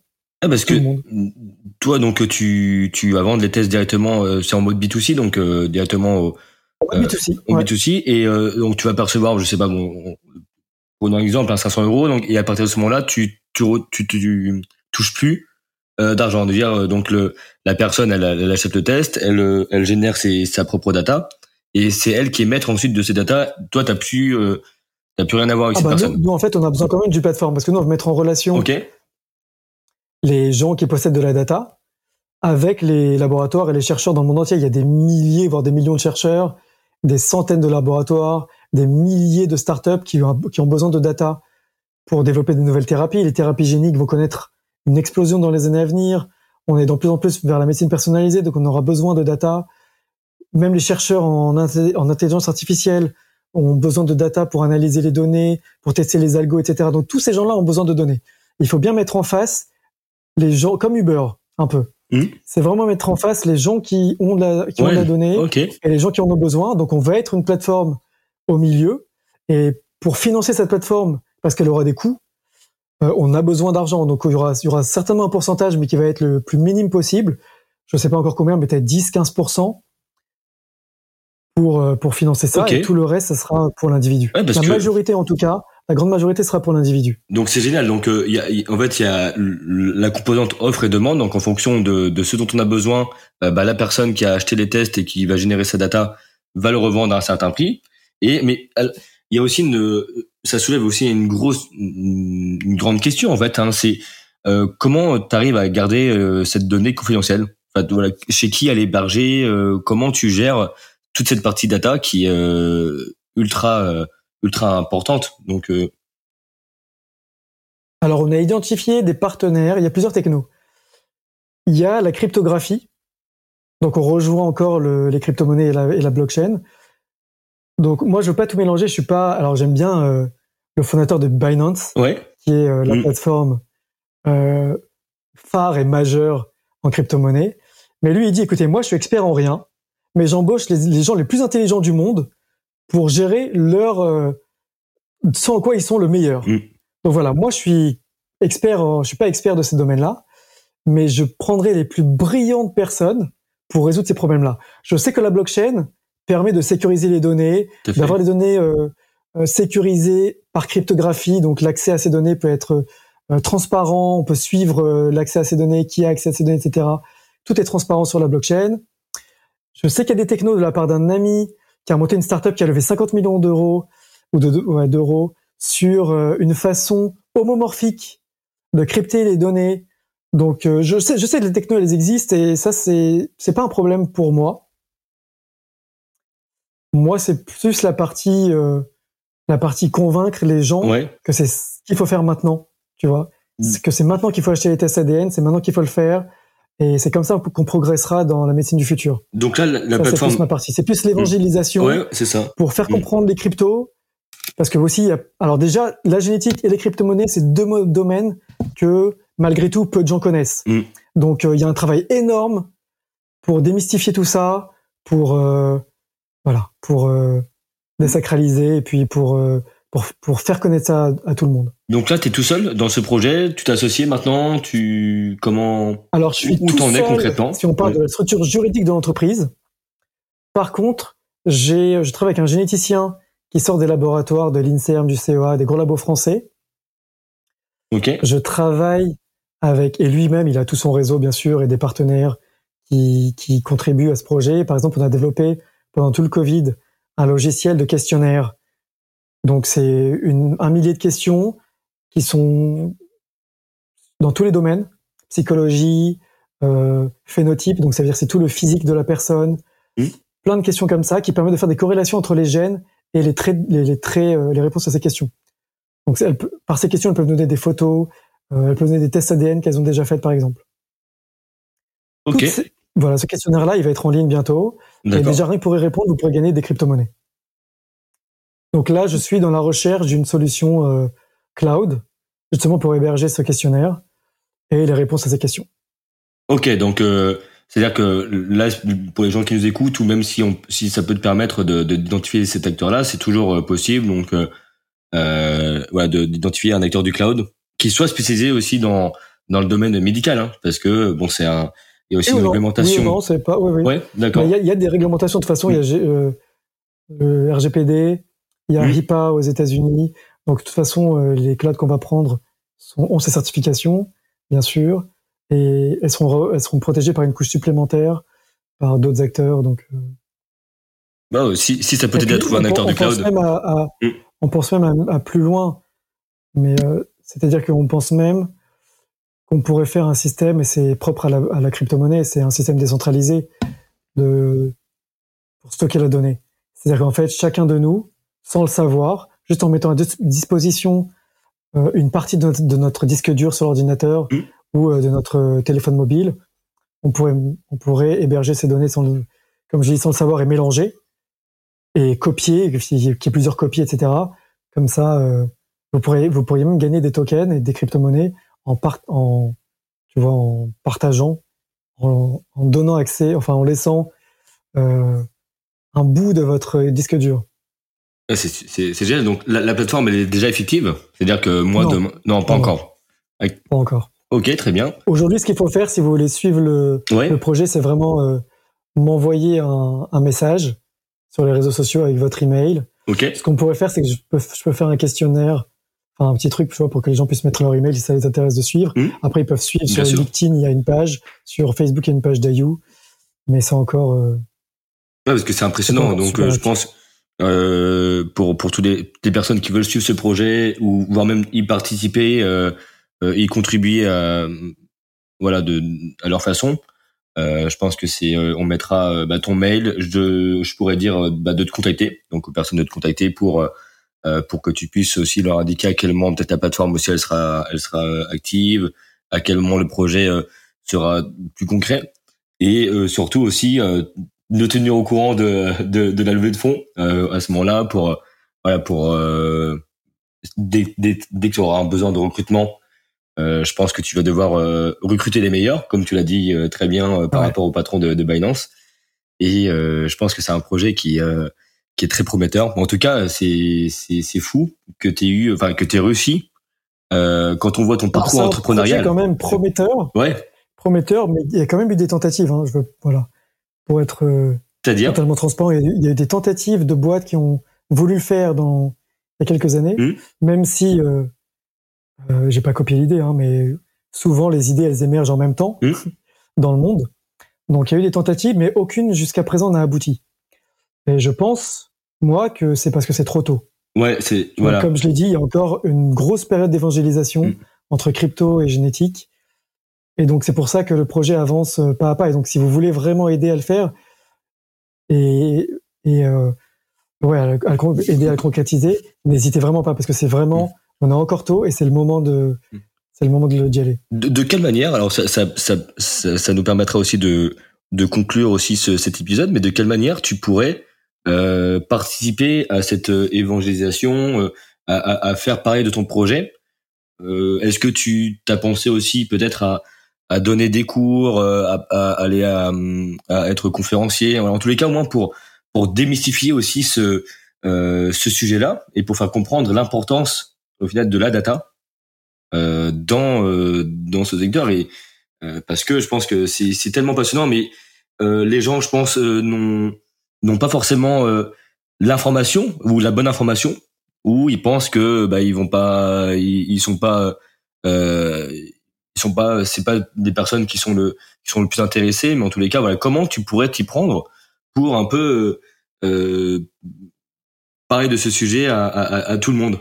C'est ça le, plus important en fait, c'est de, de parler à tout. Je pense que les réseaux sociaux seraient le plus l'outil le plus efficace pour vraiment faire en sorte que ça puisse être partagé facilement entre les gens qui trouvent un intérêt. Euh, ça serait contacter les associations de malades aussi qui sont le plus à même de mmh, comprendre pour quelles raisons on fait ça. Voilà, c'est un peu les, les outils. Je, je pense pas que les universités et des conférences, ça marcherait. Je vais être méchant, hein, mais je pense qu'en France, on a une mentalité tellement rétrograde sur ces sujets. Euh, on est on est tellement pas dans la prospective à long terme et on a le don pour saccager les secteurs d'activité. Et je l'ai vécu plusieurs fois dans les entreprises que j'ai créées que je ne m'attends vraiment pas à. Il m'est arrivé de faire une une d'être appelé à faire un, un talk comme ça, mais j'avais une salle hyper réticente en face de moi. Je parlais bien sûr de longévité, de un peu de mm. transhumanisme et tout, mais même en dehors de, de ces sujets-là, rien que les rien que les données, les gens avaient très peur, disaient que ils soutenaient pas du tout un projet comme celui-là, etc. Donc euh, oui, parce que voilà, ça va ça va venir, mais petit à petit. D'accord, donc le, tu penses que bon, tu restes quand même dans le dans le bon euh, moment, on va dire, entre le euh, le fait de aussi bonifier ton questionnaire, de, de, de voir de quelle manière tu pourrais héberger ces données et euh, en parallèle mener ce travail d'évangélisation. Tu penses, selon toi, que tu es dans le bon moment, en tous les cas, pour faire bouger les choses? Oui. Bien sûr, c'est maintenant. Et justement, pourquoi, euh, pour nos auditeurs, en fait, euh, pourquoi c'est maintenant Qu'est-ce qui rend ce moment opportun? Alors le maintenant, bien sûr, c'est pas euh, oui, oui. à l'instant T, ouais, près aujourd'hui. Hein. Elle, elle non, mais je veux dire qu'elle s'est elle-même sur plusieurs années. Mm. En fait, on a, on a depuis, on parle longtemps d'une convergence dans les NBIC, les nano, nanotech, biotech, euh, I, c'est, euh, je sais plus ce que c'est, mais on va dire que c'est intelligence artificielle, mais c'est informatique aussi, euh, et c'est tout ce qui est aussi cognitif la cognition. Donc tout ça fait, donc on en parle depuis peut-être dix ans. Hein. Les premières personnes qui en ont parlé, c'est ça fait plus de dix ans. On a une convergence de sujets qui n'ont rien à voir et qui font des progrès exponentiels dans l'humanité. Euh, je suis voilà, je suis loin d'être le premier à le dire. Mais ça prend énormément de temps. Ça prend des décennies pour que tout se fasse. Parce que tu vois, rien que le Covid a fait qu'on a perdu du temps.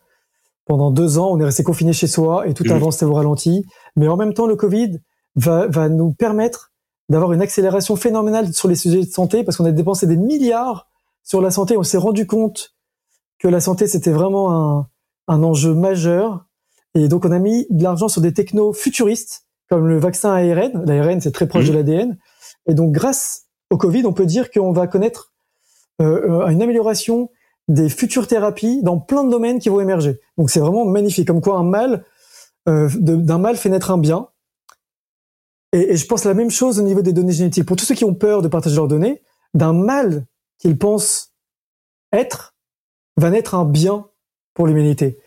Voilà, j'en suis convaincu, c'est mon point de vue. Et, eh donc ben, quand je dis que c'est maintenant, on a encore une fenêtre de quelques années où euh, tout ça va, va converger. Le jour où on aura 100%, 100 de connaissances sur la génétique, bah on n'y on est pas encore, mais ça va s'accélérer, on y est loin, euh, etc., etc. Voilà, même la blockchain, on est, même ça fait 13 ans depuis 2009 la création du Bitcoin. Mhm. On est au tout début, au tout début début de ce sujet, et, et c'est valable pour euh, tellement de choses. Voilà. Exactement, et surtout, en fait, ce qui prend du temps, en fait, dans dans, dans ce projet-là, c'est euh, c'est que tu as besoin de data pour comprendre, en fait, pour euh, la direction que tu vas donner aussi à ce projet-là. C'est beaucoup de data, c'est beaucoup de recherche, donc forcément, ça prend beaucoup de temps et et il y a une question aussi de de entre guillemets de démystifier tout ce sujet-là.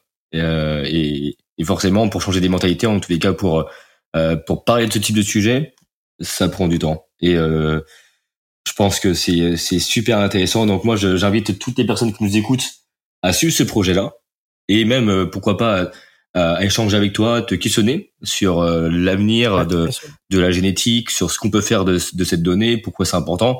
Parce que je pense que t'es t'es t'es t'es quelqu'un de passionné. On a envie de parler avec des heures avec toi sur sur ce sujet-là et on a envie de parler de transhumanisme. Mais euh, je pense qu'on pourra faire euh, un épisode entier euh, sur ça. Et en tous les cas, alors pour pour finir, Harold, euh, t'es quelqu'un qui est aussi porté par la philosophie, par l'entrepreneuriat. Qu'est-ce qui ce serait quoi le mantra entre guillemets, enfin la citation qui t'inspire le plus et qui te guide à peu près au quotidien? Si t'en as une en, particulier, même si t'en as peut-être plusieurs, hein, mais... La station... Non, moi, ce que... Mon mantra, moi j'adore une phrase de Sénèque. Ouais. Qui est justement un philosophe euh, stoïcien. Euh, je suis pas expert en philosophie, hein, mais euh, bon, c'est quelques mots que je connais comme ça. Hein. non, t'inquiète pas. Oh. C'est la, la, vie, donc sa citation que j'adore, parce qu'en fait, vu les coups que j'ai pris, mmh. j'étais bien obligé d'être adepte de cette phrase la vie, ce n'est pas attendre que l'orage passe, c'est apprendre à danser sous la pluie. Voilà, moi j'adore ça parce que vraiment la vie, c'est euh, c'est ça. Il faut malgré toutes les contraintes, tous les coups qu'on reçoit, comment la vie peut être dure parfois et souvent, eh ben on n'a pas le choix que de vivre avec. Donc il faut apprendre à vivre avec avec ça. Voilà. Et après pour les entrepreneurs, une autre phrase de Winston Churchill que j'adore, c'est la réussite, c'est aller d'échec en échec sans perdre son enthousiasme. C'est magnifique. Euh, ça, ça, te décrit par rapport à tout ce que tu nous as dit là jusque là. Euh, et tes plein de projets. Tu, alors pour pour finir à nouveau parce que bon, j'ai à chaque fois j'ai envie de te poser des questions, mais pour finir, c'est euh, quel serait le prochain projet en tous les cas euh, euh sur quel secteur, quel type de produit tu as envie de te lancer prochainement Si si avec Dayou tu as d'autres projets en parallèle, ce serait quoi? Alors, les projets auxquels je vais me lancer, bien sûr, il y en a plein. Et en même temps, c'est les projets qui sont, qui sont, je trouve, moi, passionnants et où il y aura des évolutions, voire des révolutions dans les années qui viennent. Mmh. Je vais t'en citer quelques-uns. La révolution écologique, écologique, bien sûr, que j'ai démarré en 2006 avec les photovoltaïques. Elle est, on est à peine au tout début de ça. Et tout le monde en prend de plus en plus conscience, vu les catastrophes qui s'annoncent. Euh, mmh. Voilà, on va encore entrer en canicule là. Mais révolution écologique, alors moi, il y a un truc que j'adore en ce moment, c'est c'est aspirer le CO2 de l'atmosphère. Voilà, j'ai très envie de me lancer là-dedans si je pouvais. Des machines qui aspirent le CO2 pour en faire autre chose. Ça, ça pourrait sauver la planète à mon avis. Le quantum computing. Voilà, toute la révolution future de l'informatique. On va faire des des bons en avant avec ces avec ces technologies mais phénoménaux. La conquête spatiale. Bien sûr, la longévité. On, ça, ça va être une, évolution majeure dans les décennies qui viennent, voire, voire euh, siècles qui viennent. Mais on va vivre très très longtemps, de plus en plus longtemps. Euh, la révolution économique avec les cryptos, bien sûr. Et bien sûr, la robotique et l'IA, ça on est déjà rentré dedans, mais ça va être aussi euh, des domaines d'avenir. Voilà. Bon, bah, en tous les cas, je pense qu'on aura de quoi faire euh, d'autres sujets, ou au moins laisser les, les, les, personnes qui nous écoutent bah, parler avec toi sur tous ces sujets-là. Peut-être que tu identifieras quelqu'un qui voudrait aussi participer à ces différents projets. En tous les cas, euh, ce dont on est sûr quand on, on t'entend parler, euh, quand tu nous parles de toi, c'est que bah, tu es un entrepreneur de l'âme, mais pas seulement un entrepreneur, tu es quelqu'un qui, qui est fortement impliqué dans les euh, dans l'avenir de la société, tu es porté par les projets humains et c'est ça qui est très très beau avec avec toi en tous les cas qui euh, qui euh, inspirant, c'est de voir que bah il y a des, des, des personnes qui qui t'es porté en fait par une vision tellement euh, tellement solidaire que euh, bah on a envie de te donner aussi la chance de, de, de réussir d'une manière ou d'une autre. Et on espère que tous tes projets, en tous les cas, tout, tes, tout ce que tu vas entreprendre, tu le réussiras, même s'il y a des, des échecs. Et ben, comme tu l'as dit, au final, c'est savoir, c'est savoir comprendre son échec et, et savoir rebondir. Et c'est ce que tu as pu faire jusque-là. Et je te souhaite le meilleur, Harold. Dans tous les cas, c'était un vrai, vrai plaisir de t'avoir dans cet épisode. Et je te souhaite le meilleur. C'est un plaisir. Parce que tu as des projets tellement, tellement passionnants. Euh, donc j'invite toutes les personnes pour, pour bientôt conclure. Pour des, ouais. pour des ouais, bien sûr, bah oui. Fusion acquisition. avec avec grand plaisir et surtout euh, toutes les personnes qui nous écoutent, je les invite à, à, à venir te contacter. Euh, je mettrai euh, ton email euh, dans la description du projet du, du podcast pour euh, pour que tu puisses être contacté et échanger sur les sujets qui te qui t'animent. Merci encore Harold. À très vite. Merci, à très vite. Au revoir. Au revoir.